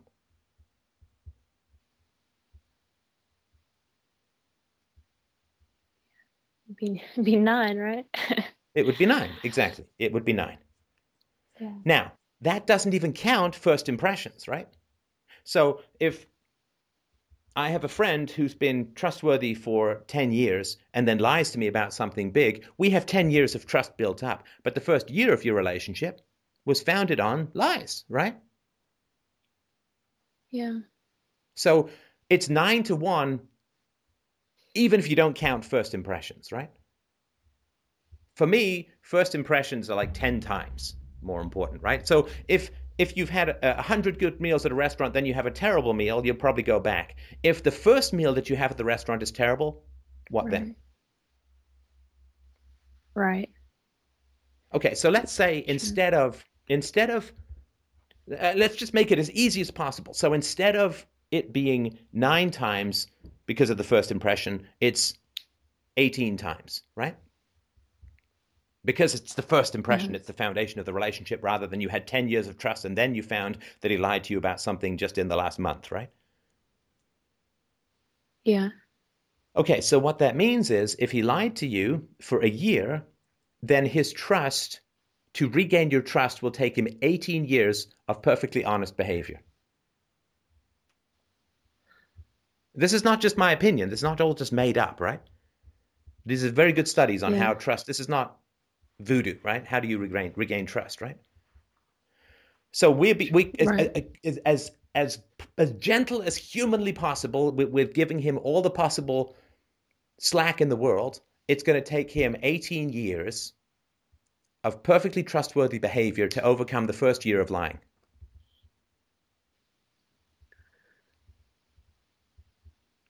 How does that sound? Yeah.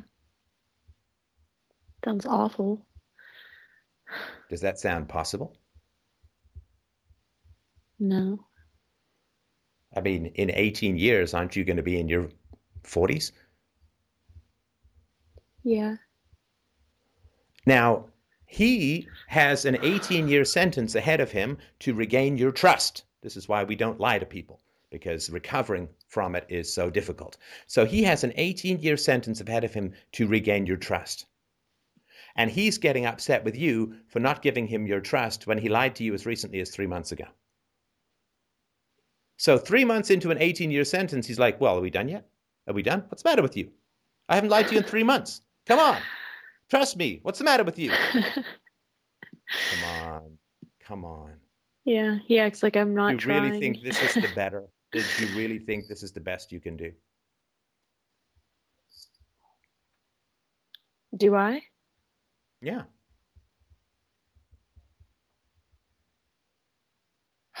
I mean, I mean, I know I'm. I mean, I, I I am attractive. I could go out and find someone really quickly if I wanted. Like, if I wanted to. It's just I've never my hesitation is I've just never found anyone that's even open to of course the honesty I know de- negates pretty much everything I'm about to say but um I know okay uh, the answer to your first question would be you think you need yeah. to go out and find someone who's trustworthy you need to look in the mirror and find someone you can trust not that you're bad or right but you don't have the continuity with yourself that allows you to trust, right? Listen. Oh my God. Okay. You have had such an unbelievably traumatic history for which I massive, you know, giant Jupiter sized heartbeat of sympathy parting the clouds above you. I mean, massive sympathies. Knowing this history, knowing that your heart has been pummeled and beaten and dragged through the muck and ripped through the brambles and punched and kicked and whatever, then you have to be fierce, Maleficent style protector of your heart, right? Which means yeah. you have to be very skeptical of people. And it means that if you're interested in dating, you need to bring the guy to your friends. You need to bring him, I don't know, bring him on this show. I'll have cross examine him if you want. But you need to be incredibly skeptical. And you need to say, oh, this person had a traumatic history. Has this person been to therapy? No. Ejecto bot button, off into space. Yeah. Right?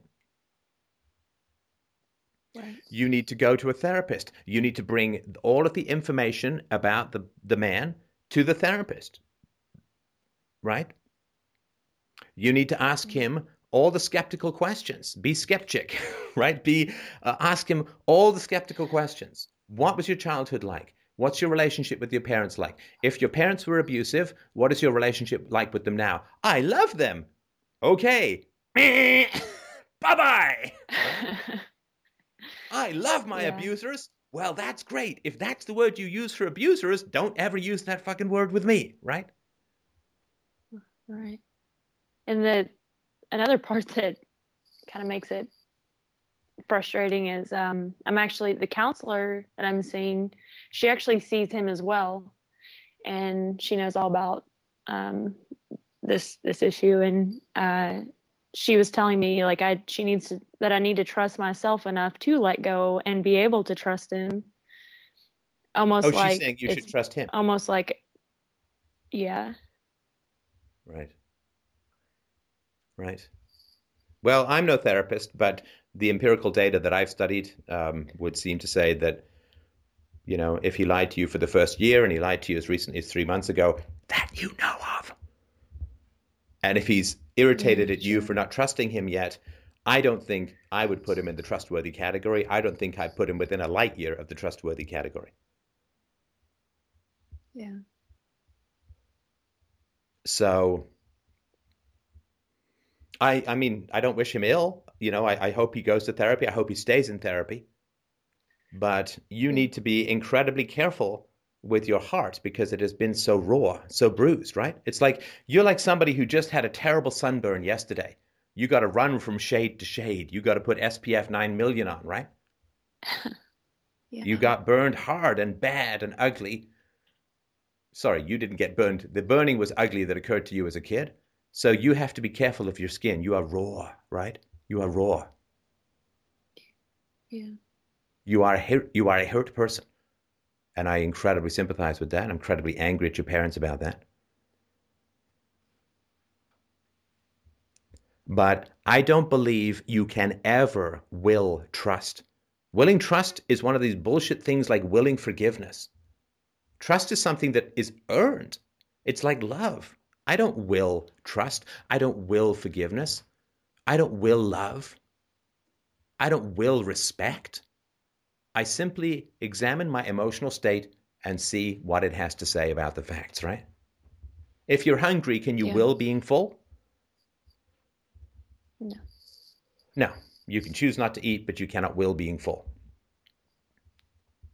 And if you mistrust someone who lied to you about fundamental issues like whether he was in school or not, if someone lied to you for a year off and on, then you cannot will trust back. And it is not a flaw of yours if, after a lifetime of betrayal, a man who lied to you for a year, if you do not trust him, that is not a failure on your part. That is a success on your part.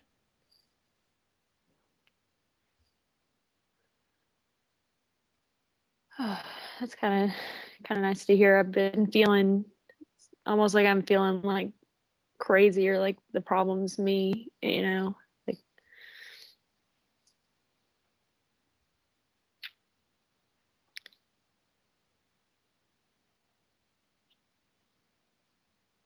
Hello? Yes, um, you were saying that the problem is you. Oh, I don't. I mean, I don't have a huge amount of extra stuff to say.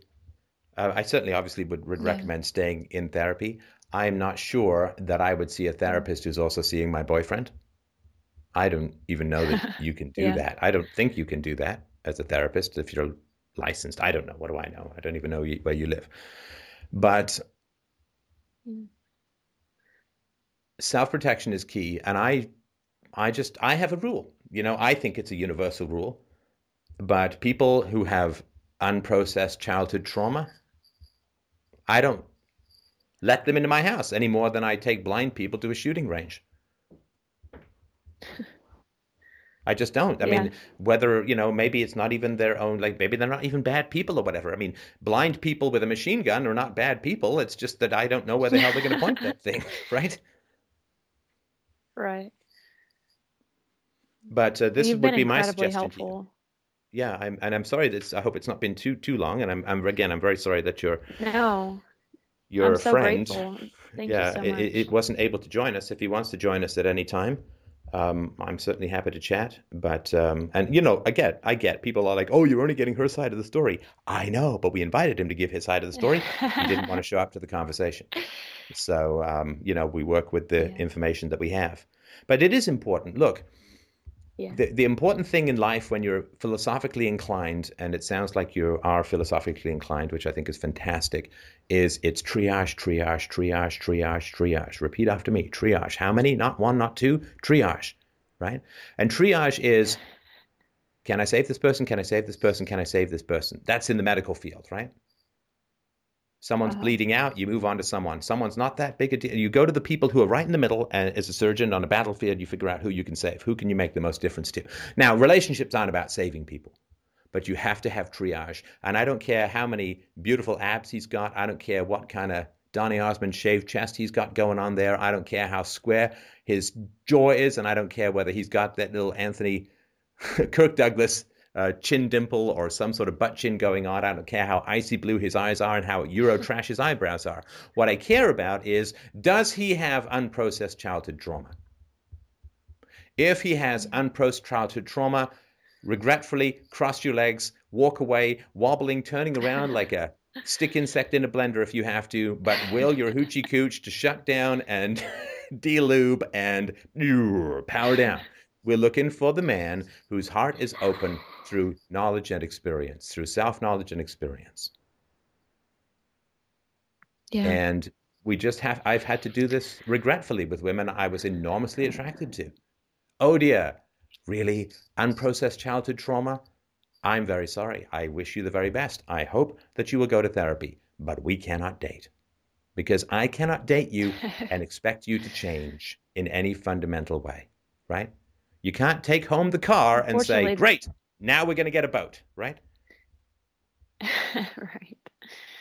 Unfortunately, it seems like the vast majority of people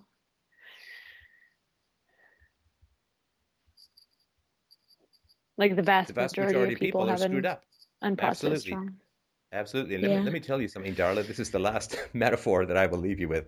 Let me tell you about this. That was very important. Darla, do you like diamonds? Mhm. Are you, are you a magpie? really, do you like shiny things? yeah, 'cause I know okay. most No, no, do. no, don't Yeah. don't say yes. Yeah. What about gold? Do you like gold? uh, I, I like milk. I don't know. Milk. Um, yeah, gold's fine. Gold's fine. Yeah, I, I think don't that's really mother's like I'd love to take to Kansas, yeah. isn't it? um, is there anything?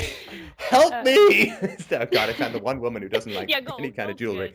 Is there is there like something rare that yeah. you like? Uh, yeah, we'll say we'll, uh, we'll say gold. Yeah. Okay, let's just thank you. Let's say gold. Okay, so do you know? And I, I spent a year and a half in, in the woods looking for gold. Okay. Okay. And mm-hmm. Do you know that the vast majority of things that are pulled out of the earth when you're looking for gold are not gold? Yeah. Right. So if you're looking right. for gold and you keep looking and you find some quartz and you find some obsidian and you find some pyrite and you find some granite, you just put all that stuff in a bag and say, well, I guess I'll go back and sell this stuff because I can't find any gold. Mm-hmm. Do you? No. No. No. Do you say, well, uh, I found a pebble when I was looking for a diamond, but I guess it will do? No if you're going to buy an engagement ring for some boyfriend in the future and you go to the store and they say, "Well, we don't, you know, we don't want to sell you a diamond engagement ring, but we can give you this fire extinguisher for a $100." Would you say, "Lord, yes, this helps put out the fire in my loins?" but um, hey, look, we are. That's what I was doing last night. So um, right? So, so the important thing is, yes, if it's rare, then you have to have an efficient way of looking for it. But if it's rare, mm-hmm. you redouble your efforts to look for it. And if it's rare, you have to be really efficient at finding it. Like you don't, if, if you if you want a diamond and you're looking for a diamond, you don't go out and grab a piece of quartz and take it home and then polish it and shave it and cut it and put it in a ring and then try and sell it. And somebody says i'm not paying you anything. It's a piece of quartz for christ's sake. You need to be able to identify the diamond versus the quartz when you're out there. In the woods you have to be very efficient at finding the quartz because it's rare at finding the diamond because it's rare right? Right so complaining which i understand and i sympathize with i'm certainly trying to make as many good men and women as humanly possible through the annoying gadfly encouragement of philosophy but that uh-huh. but yes, it is rare, and this is why I'm telling you to be efficient. Unprocessed childhood trauma, Stockholm syndrome bonding with abusers, Think school was great. Quartz! Move on. Yeah. Yeah. I feel like if I would have been listening to you a year before instead of the past year, I think I would have seen so much more of this. Right. And as the saying goes, the only thing worse than spending a year in a bad relationship is spending a year and a day in a bad relationship. Yeah. All right. Yeah, thank you so much. You're welcome, and thank you for your patience uh, with a, a, long call. I hope that it no, thank works you for... out. And and let us know how it goes. I'm sure oh, that so people would like to know. And again, uh, if uh, Wreck It Ralph wants to call in, uh, he's certainly welcome to. All right, Mike, let's move on to the next caller. Up next is Kay. And Kay wrote in pretty much saying that some difficult issues have arisen after an ex crushed his confidence and eroded his trust in people. And at this point, he's in a position where he can't trust strangers anymore. What if the next woman he goes out with also turns out to be violent? And his question is pretty much now that I've lost faith, um, that new acquaintances may be nonviolence. How do you think I can move past this? Wow. Okay, good. We have a theme. Um, what happened in the relationship? Well, I met this woman two years ago. We dated for about two months and figured we were a couple and. Sorry, go ahead. And uh, shortly afterwards, oh, I started getting all sorts of abusive texts and uh, well, the uh, following autumn, she uh, hit me the first time and uh, pretty much escalated from there. But a pretty much uh, on and off again relationship for several times. What sort of um, what sort of texts were you getting that were abusive? Well, she'd uh, say all sorts of nasty things about me. This is a bit circular, right? I mean, abuse is by definition nasty. Can you think of examples? Yeah.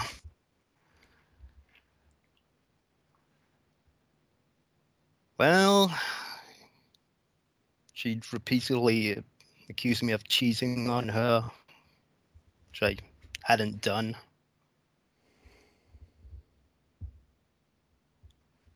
And, uh, well,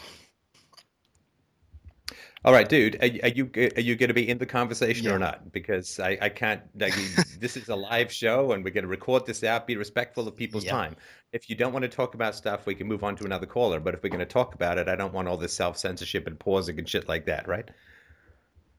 I'm I'm on your side. I really am. No. But you okay? no, So okay. you know, well, she was abusive and this and that. Well, she accused me of cheating on her. I mean, that's maybe a little crazy if you're not, but it's not oh, abusive, well, right? So what well. what happened in the texts? well, she, well, well, she called me a drunk and whatnot. Oh, a drunken what? What does whatnot mean? mean?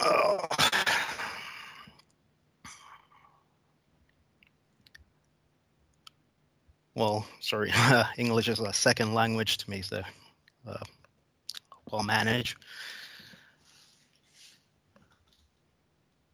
Okay, so what Well, did she see? Called you a drunken Uh, she, uh, drunken she, bastard, a drunken asshole. I mean, what did she say? yeah, that sorts of things, and oh, what repeatedly came up with she telling me I'd uh, neglected her. well, being so charming. Okay, so so the I mean, the first thing to understand is that the problem is not that your confidence was destroyed by this woman. I don't doubt that your confidence was destroyed by a woman, just not this woman. She was picking up the pieces, right? Like if some other guy hits a deer with a car, I can take it home Mhm. and call myself a hunter, but I'm just picking up roadkill, right?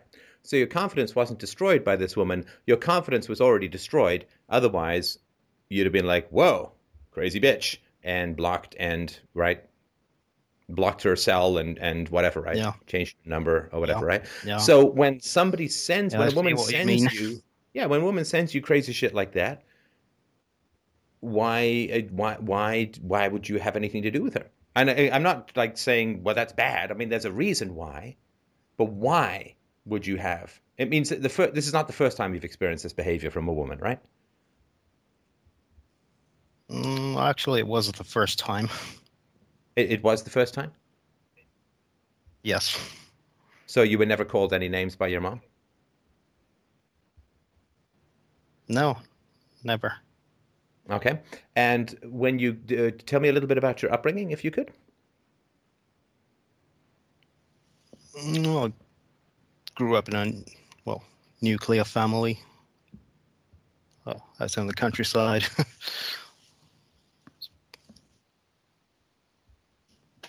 Non-violent family and Oh, so you weren't childhood. spanked or yelled at or hit? No, never. No.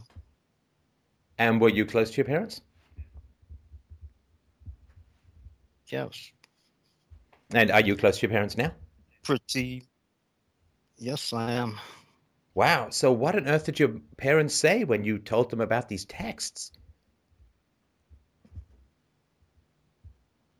Well, they were rather confused. What's confusing about it? I mean, Well- that's crazy and abusive stuff, right? So what did they say about this woman when you told them about the text she was sending you?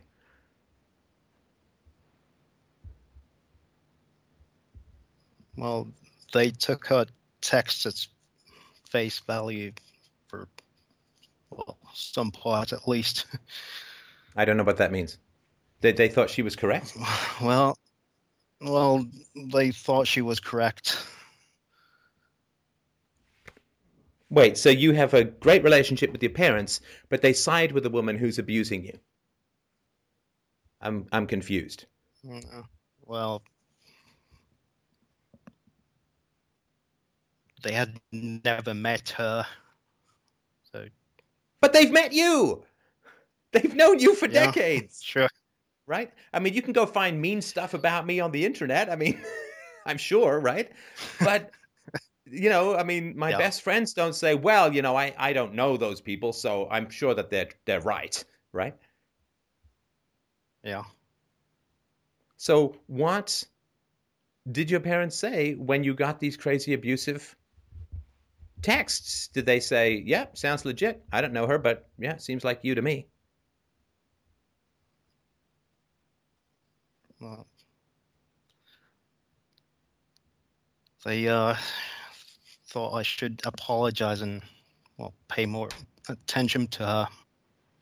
you, they thought you should they, they thought that you should appease and do what the abuser wanted and that was their sensible strategy for you dealing with a crazy is- abusive bitch right Yeah, just doesn't make much sense, does it? Now.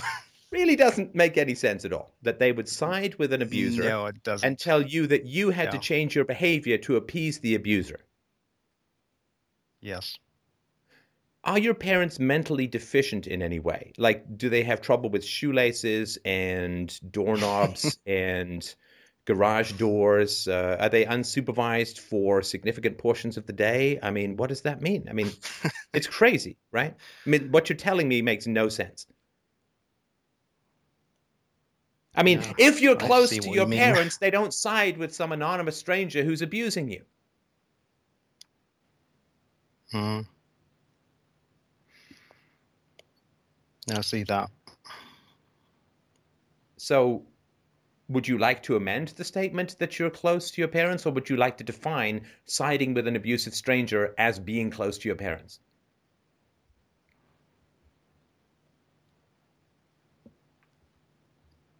Mm. Let me tell you, okay, I, while you ponder that, I will tell you a fact okay. because I just, these pauses are going to give me an aneurysm, okay? So let me, let me tell you a fact. All women know about crazy fucking abusive bitches. All women. Do you know why? Because they go to school and they go to church and they're around Uh-huh. other girls when they grow up. Every single woman on this planet who's not Helen Keller, who's grown up in the Batcave, knows everything there is to know about crazy, dangerous, bitchy women, abusive women. Everything.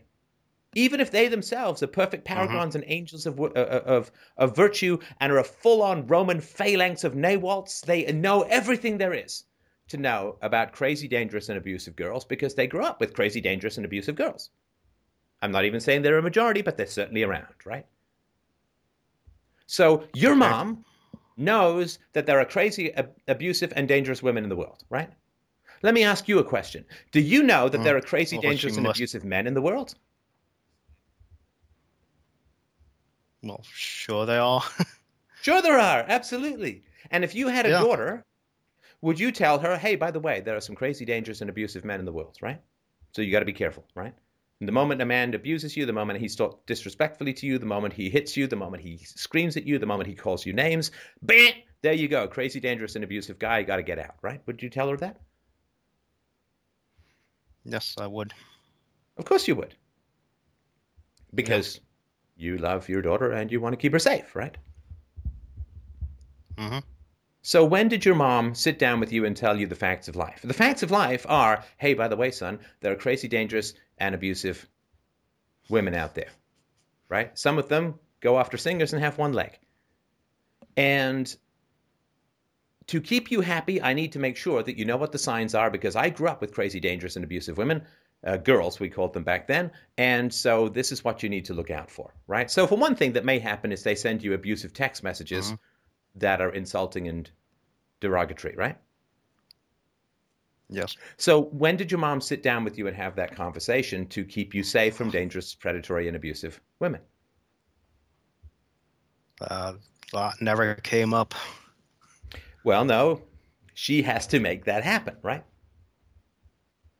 Yeah. I mean, people think that the birds and the bees, like talking about sex and the moving pistons of biological reproduction, is the important conversation. That's not the important conversation. The important conversation is cross your legs and watch your heart, right?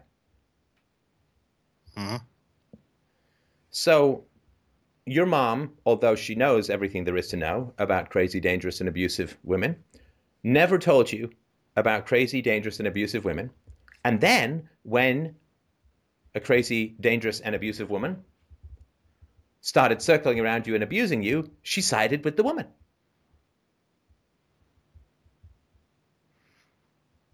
No, I see what you mean. So, are you close to your parents? Well, not as close as I had thought. Right. Abuse happens in isolation. Abuse happens in isolation. I know if people choose to separate from an abusive family of origin, that they are in danger of isolation. It's why I run a message board. It's why I have conversations with people. And it's why I suggest that they connect with other people. And it's certainly why I suggest that they stay in contact with a therapy because therapy is a conversation that keeps you out of feeling isolated, right? hmm So, Yeah. when a man is abused, I know a few things without ever asking a single question. The first thing I know is that he's incredibly isolated. We cannot be abused if we are not isolated, which is why when abusers and exploiters move in, first thing they do is they start cutting off your contact with good people in your life. Now, when helpful Yeah, people come well, along, they'll suggest what- cutting off contact with abusers in your life. But when bad people come along, the Mhm. first thing they do is they start cutting off contact with you from the people in your life. So I know for a fact that if a man has been in an abusive relationship, I know for a fact that he is isolated. I know for a fact that nobody he truly respects has intervened in his abusive situation. Because if, if you really were close to your mom and your mom loved you and would do anything to protect you, she would never side with some random crazy bitch sending you text messages that were abusive and say, yeah, well, go do what she wants. That's a recipe for complete disaster. So I know that the, the man is isolated, and I know that there is not a man or a woman that the man respects who's being abused in his life who's telling him the truth.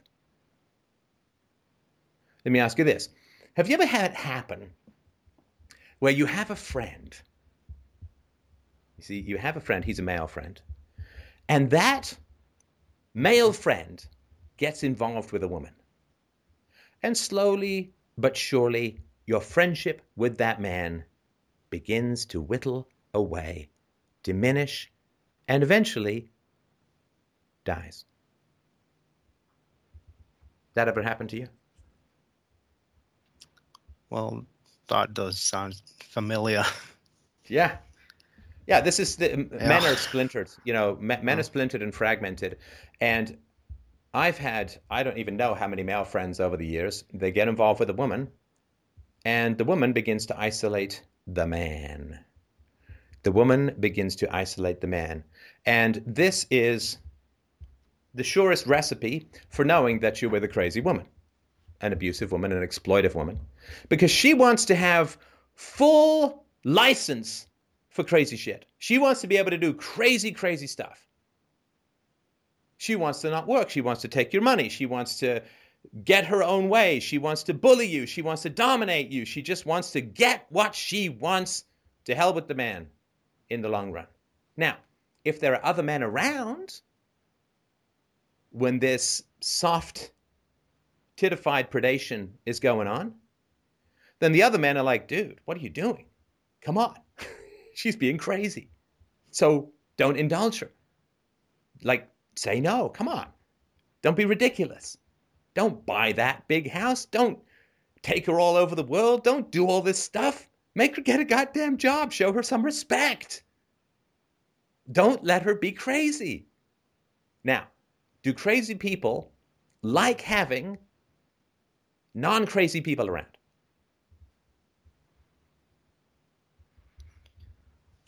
No, they don't. Right. So, one of the surest signs that you're with a crazy bitch is that she becomes negative to your friendships. She badmouths your friends, she downplays your friends, or she just makes you so busy that you just don't have time for them. And she doesn't say, listen, you haven't talked to so and so in a while, give them a call. Listen, so and so is kind of sick. He might even have cancer. Maybe you should give him a fucking call. Right? They don't say that. Mm, no. They Well, whittle away. very well, Yeah, they whittle with away your relationships. yeah, Go ahead. yeah. I did feel very alone with this woman. Woman. Right. Now, can I tell you something else that I know about crazy bitches? Crazy bitches know when a man's mom is going to say, appease the crazy bitch, will you? That's the right thing to do, son. Let me pack you down into a tiny crushed car square and feed you into the giant maw of a crazy bitch. Because I love you, son. And I don't care how crazy my grandkids are, I just want some grandkids. Right? So I guarantee you that this woman sent you these text messages knowing deep in her caustic, bitter little witchy heart that your mom was going to push you right back into her punchy hands and bitey teeth. Right? Right. So, how does she know that?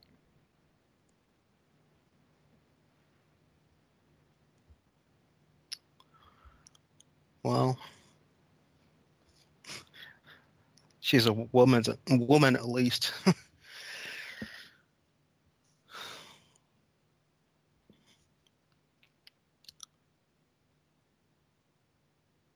well, I think uh, me not showing enough confidence in general would indicate that. Right. Right. So she knew you did not have a moat, a phalanx of protectors around you that you could show this mm-hmm. crazy text to and they'd say, oh my God, block this psycho, right? Yeah. So what happened then? What happened after your parents failed to protect you, after your friends failed to protect you? What happened in your relationship with the woman?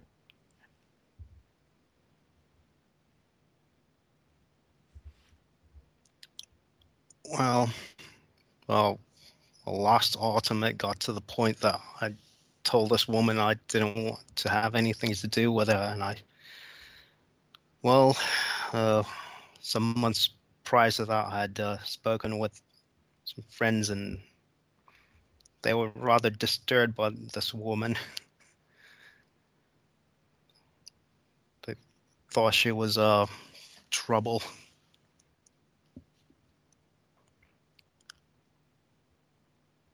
Well, And what happened in the relationship that made them think that? Uh,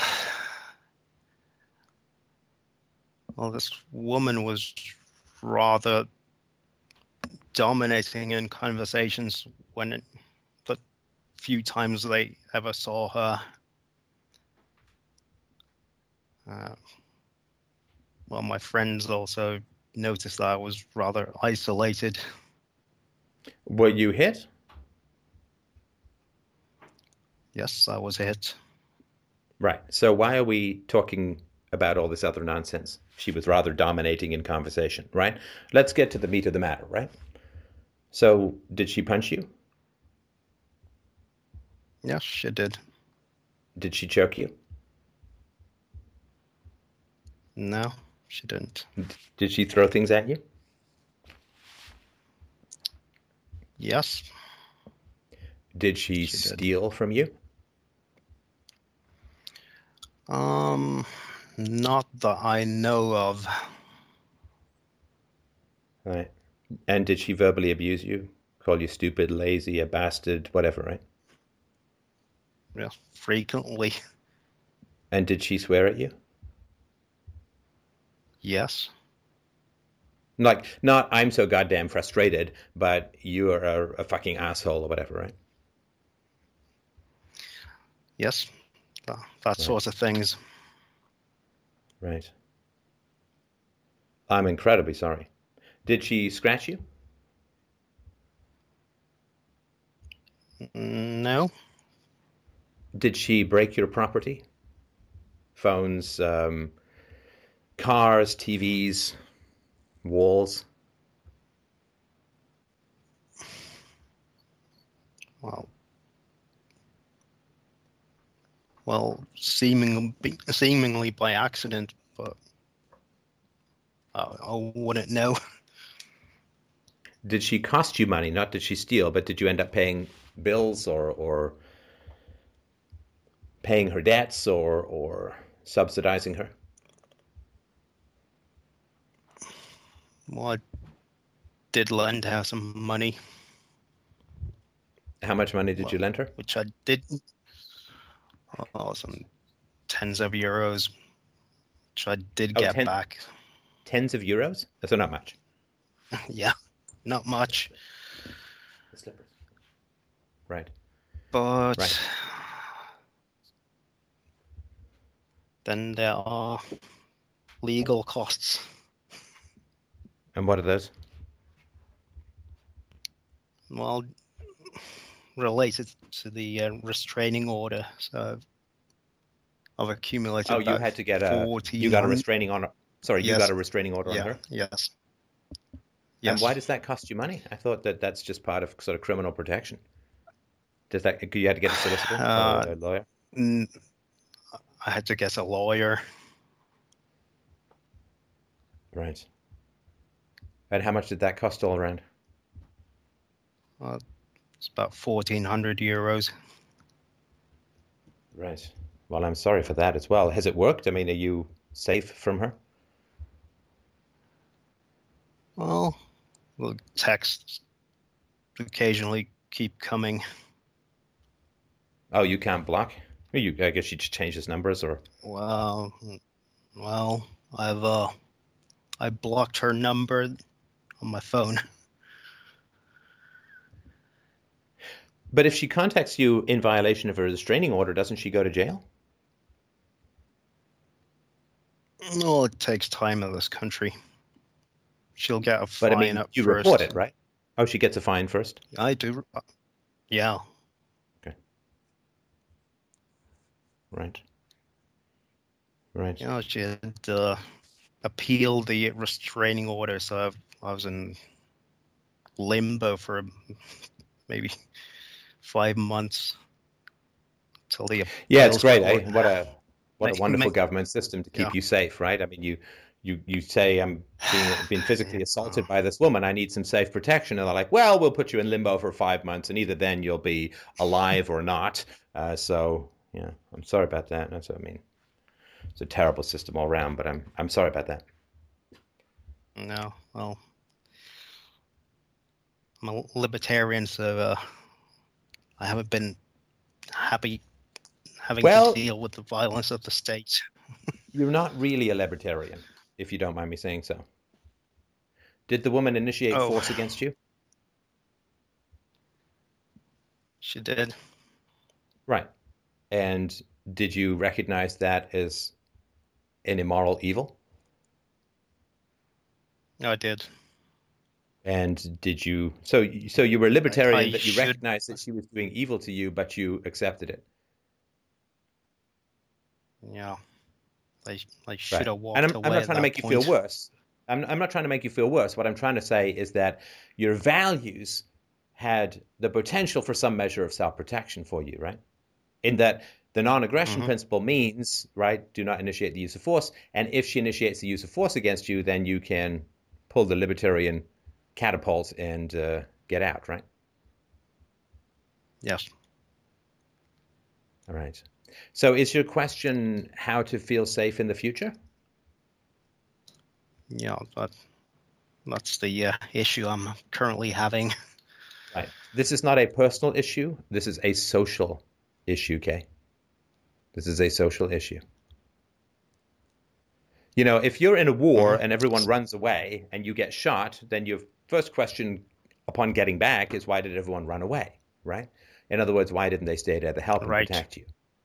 Right? So hmm if you get sucked into a violent relationship, and given that it starts with sex, I genuinely mean get sucked into a violent relationship, then the question is, where were your protectors? Right? Where were your protectors? Where were the people who were like, oh man, you seem depressed. Oh man, you seem upset. Oh man, you seem down. Oh man, you don't seem very happy. Oh man, there's a scratch on you. There's a bruise on you. Oh man, you seem, you know, miserable. Uh, what's going on? Oh my God, you're getting hit. Well, come stay at my house. Never go back home. Call the cops. We're going to do everything we can to help support you in this, right? Where Right. was everyone?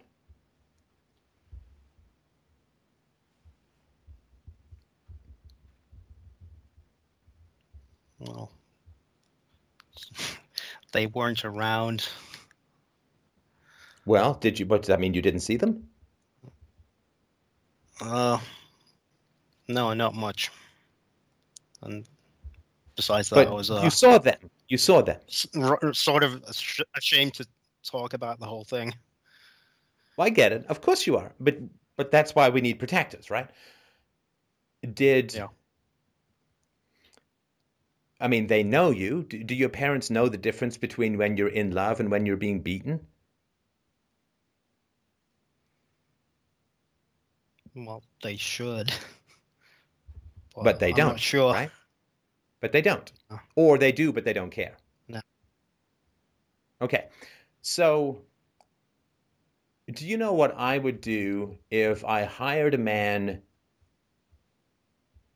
to guard my car and he just basically watched someone steal it?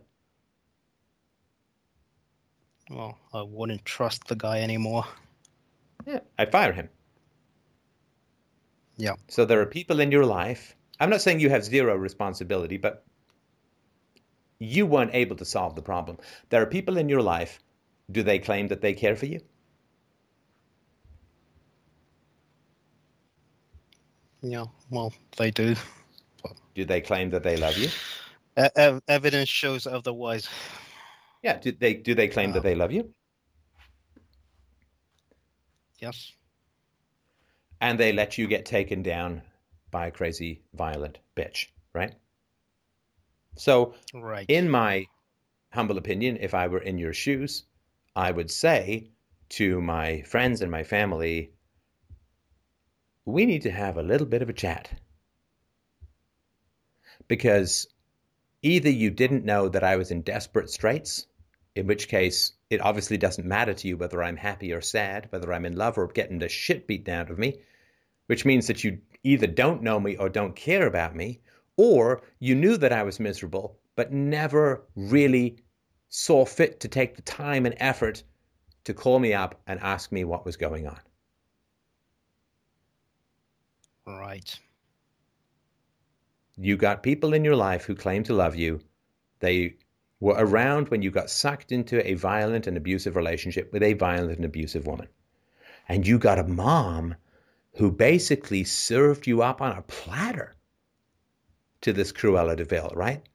Go, son, and appease the crazy, violent bitch. Go make her happy. Go change your behavior. Go conform to her craziness. Now, do you know the only type of women who will serve you up to a crazy bitch? Are crazy bitches. Go appease that woman means keep appeasing me. Go appease that woman's craziness means Yeah, from a what you mom mean. keep a, yeah keep appeasing my craziness. And your dad? What did he say?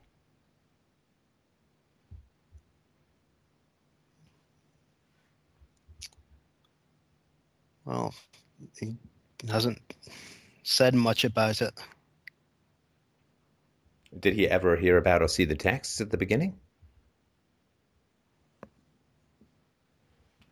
No, he didn't. Did he ever hear about them? Did you ever talk to him about them? Was he there when you talked about them with your mom? Did your mom ever talk about them with him? And why didn't you, if you didn't, talk about them with him?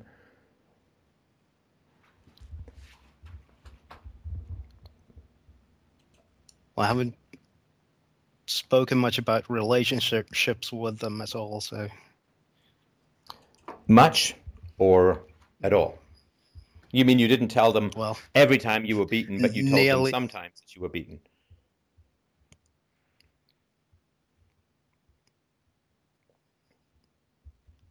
well, at first I didn't tell them about it. But then you did. The, I, I did. So you told them, you said, Mom, Dad, I'm being beaten up by my girlfriend. Yeah. And what did they say? Well, their reaction was that I should get out of the relationship. Okay, and what then?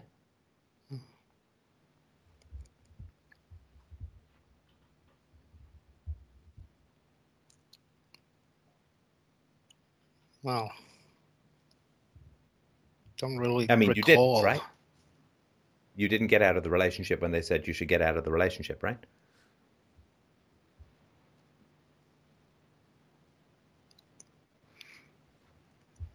Well, that was uh, at the point when I had already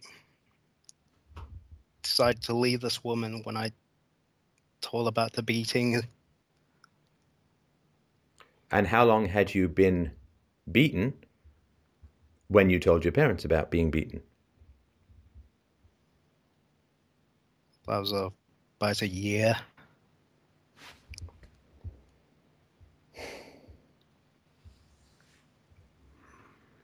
And look, I mean, I, I sympathize. I really do. I'm not. I'm not down on you. I understand how this can happen. I'm trying to denormalize it for you. You spent a year being beaten Mhm. up without telling your parents. Did you tell any of your friends? No, didn't Why tell not? about beating. Why not? Oh, Again, I'm not trying to blame you. I'm not trying to make you feel bad. I'm genuinely I curious. was- Why not? uh, well, I was I was ashamed to talk about it. Okay, I understand that, but you're able to talk about it with me, right? What's the difference? Yeah.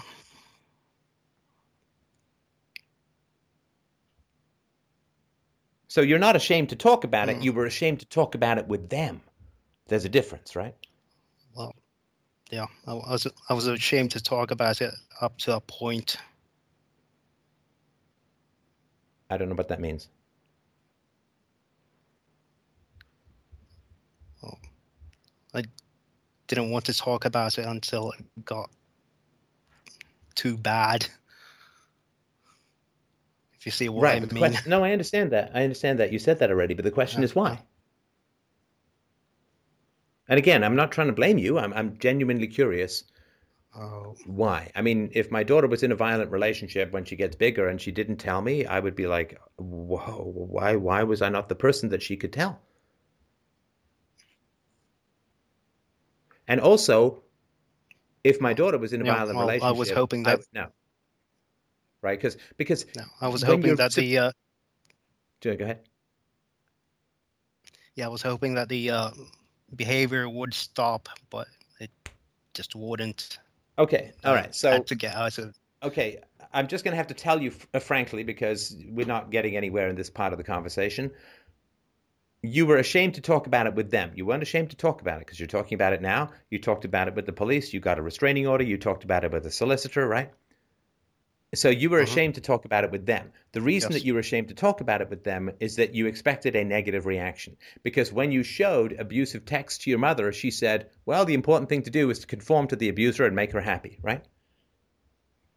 And I side with this crazy bitch who's sending you Right. abusive texts, right? So you had already tried to talk Yeah. about abuse in, in your relationship, and your mother sided with your abuser, right? Right. So you were ashamed to talk about it with them because it would add further, you would imagine, to your humiliation, right? What did you do to make her so angry? You need to buy her some flowers and be nice, right? And whatever you did to make her that angry, Right. just stop doing that, right? Right.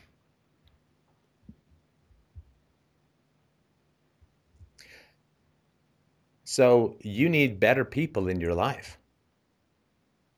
Because it's not up to, I mean, let's say, I mean, let's say that it was perfectly justified for you not to tell your parents.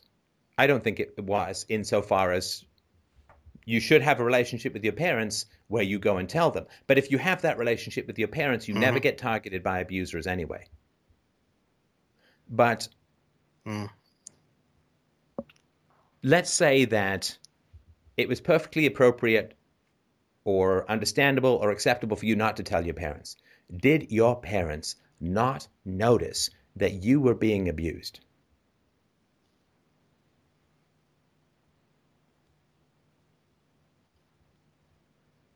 Well, they did think I was acting strange when I I didn't get out much from well mine or my girlfriend's apartment.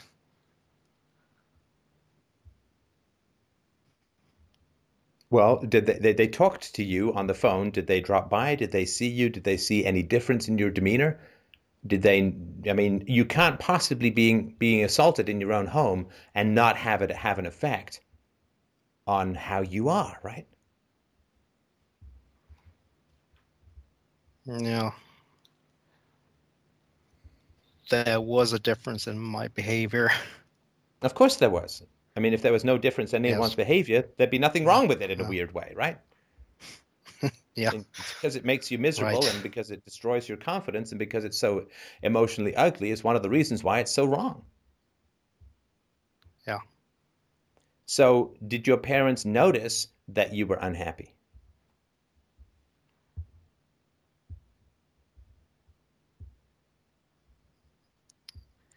Well, they did notice that I was acting strange, but no, no, you said that already. Did they notice that no, you were unhappy? They, they, no, they didn't notice that. Right. So please, please, please, no. you need to redefine in your head and your heart, okay, what it means to be close to someone. I asked you, are you close to your mother?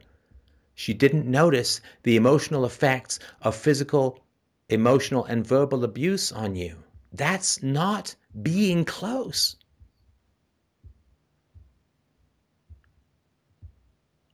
Yeah. That's not even close to being close. No. No. But because you think that is being close, it's normalized for you. Like that's well, yeah, I'm close. I have a great relationship with my parents. I'm close to them, and so on. Right. Right. So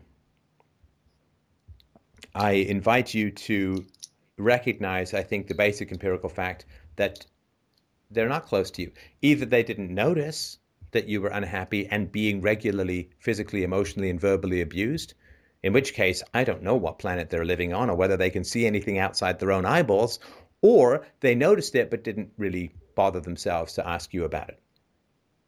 And I really want to denormalize that behavior for you. That is incredibly destructive, selfish, blind, self involved, narcissistic behavior. If you are around someone who you raised from your womb to an adult and you have no clue that that person is being assaulted and abused, then you're not close to that person. If they know it but don't bother themselves to ask you about it, then they're narcissists plus complete assholes, in my opinion. So I would sit down and have conversations with the people in your life and say, listen, how the hell did I end up in this situation? Why did I not feel comfortable coming to you? Did you not notice anything? Now, of course, they're probably just going to get evasive and they're going to try and make it feel like it's your fault and that you should have come to us and we would have done anything for you. And don't take any of that bullshit. If you're getting sucked into an abusive relationship, it's other people's job to watch your back if they claim to love you and know you. And we can point fingers at you all day long and say you should have known better, but the reality is you didn't. And that's I can understand that. The reason is because you have these non relationships that you think are close. If you had good relationships in your life, you would not have been abused and exploited in this manner. Because um, you said to me at the beginning, How do I trust myself in the future with women? You cannot trust yourself. You cannot keep yourself safe any more than you can win a war single handedly. You need a platoon. You need people around you who are going to watch your back, who are going to care for you, who are going to pick you up when you fall, who, and you will do the same for them who are going to scan for predators, mm-hmm. who are going to make sure you don't get abused and exploited and robbed from and beaten up and yelled at and cursed and called names, who are going to put themselves forward as a human shield to keep you safe because that way they won't have to. Because then the potential abuser will say, oh, this guy's got real friends, real close relationships. The people who love him will never get away, never let me get away with the shit I want to do. And they'll go find someone else who's isolated and thinks that they're close to people and go prey on that person. Abusers take abusers are parasites and they take enormous risks every time they try to exercise abuse. Because if they try to exercise abuse and people just say, stuff it, you crazy bitch, or stuff it, you crazy bastard, they feel rage and helplessness. It's very risky emotionally for abusers to try and abuse. They have to be damn sure that it's going to work. Right? Mm-hmm. Right. And so she knew that you did not have people who genuinely loved you in your life.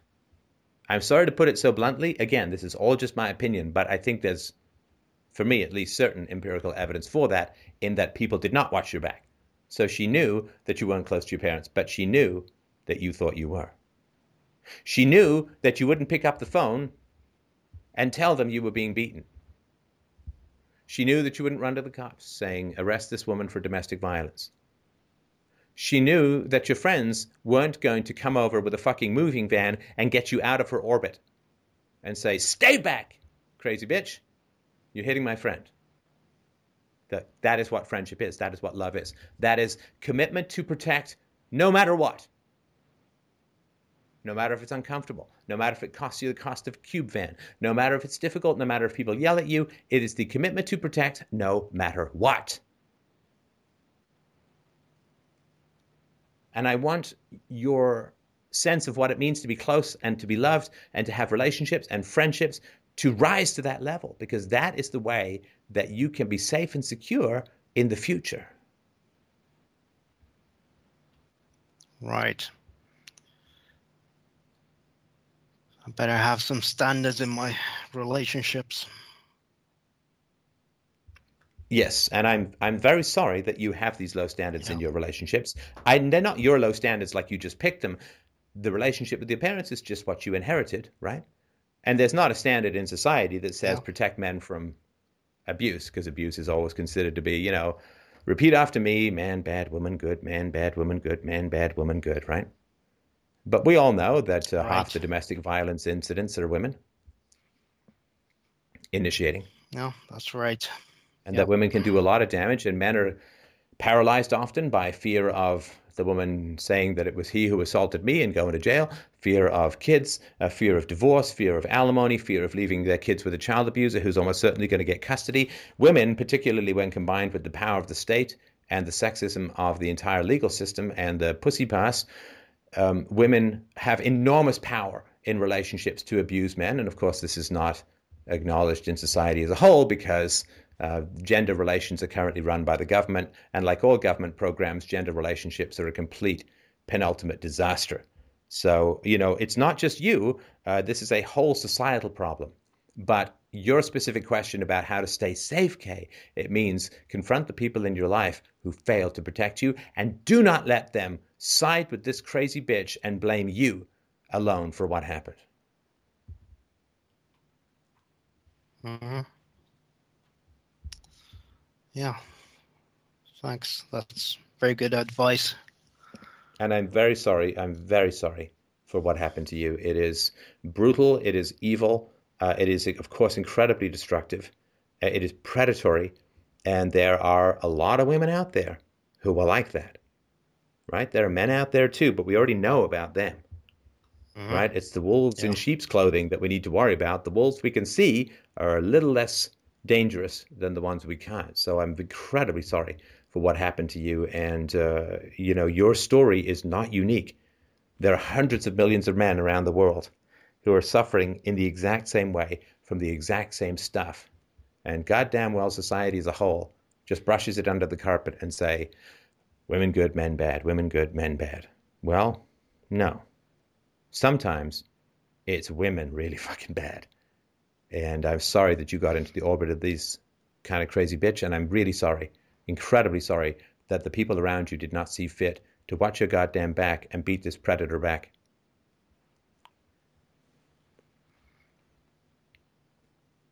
No. I never saw it coming. well. No, no, no. Don't uh, look. Jeez, we were about to end, and then you well, told well. me some crap, right? you did see it coming because you went to your parents and you said, "Look at these crazy texts," right? Right. Right. Yeah. You saw that there was something off. You knew that there was something wrong, and you were displaying to everyone that you were unhappy. Not like faking it, but you know, it was embodied, and you weren't going out, and right, Mhm. you weren't seeing people as much, and you probably walking around with that, staring at the sidewalk, sloping shouldered, abused guy shuffle, right? Mm, yeah. So no, you did see it coming, Well, but unfortunately, you were anesthetized into compliance largely through your mom. Yeah. So I hope that you will talk to people and, and express your upset at the fact that they did not help you in your year or two of need. And that your mom told you to go and appease this crazy bitch.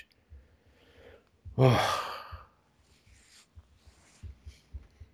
Lady got some explaining to do.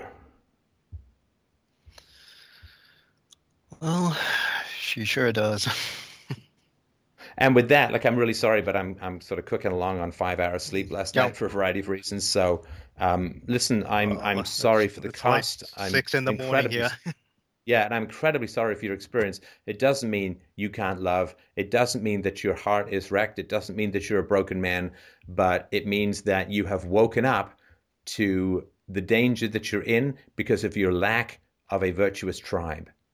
And, you know, if you want to go into hmm. the glorious battlefield of love, you need some armor and you need some cohorts with you. Uh, we cannot ride safe in a dangerous world alone. And the most important thing No. to stay safe, to keep your heart open, is to find people around you who are going to make sure that you're okay. And you will make sure that they're okay. And there are so many predators in the world that we really need beneficial, kind, loving, compassionate, strong, and moral people around us. And they are hard to find. I get it. It's diamonds and it's gold, which means be ruthless in your cast, casting off of quartz and crap and dung beetles and go for the gold and go for the diamonds. Accept nothing less, my friend. So this is Stefan Molyneux for, from, with, behind, in the vicinity of Freedomain Radio. I hope you have a wonderful, wonderful week. We will speak to you Wednesday night. And uh, thanks again to the organizer the uh, organizers of the Toronto Domestic Violence Conference. I gave a speech there Friday and Saturday. Senator Anne um, Cools was there. She's uh, the longest serving senator, I think. It's black, not that that matters. She had a great quote where she said, Behind every male abuser is an abusive mother. I think that's not altogether true. I'm sure there are other abusers in the history, but uh, it was a powerful statement. It's well worth checking out her speech. And uh, we'll be in De- Detroit at the end of the month, I hope. So have yourselves a wonderful week, everyone. Thanks to Mike. Thanks to the callers. I'll talk to you soon.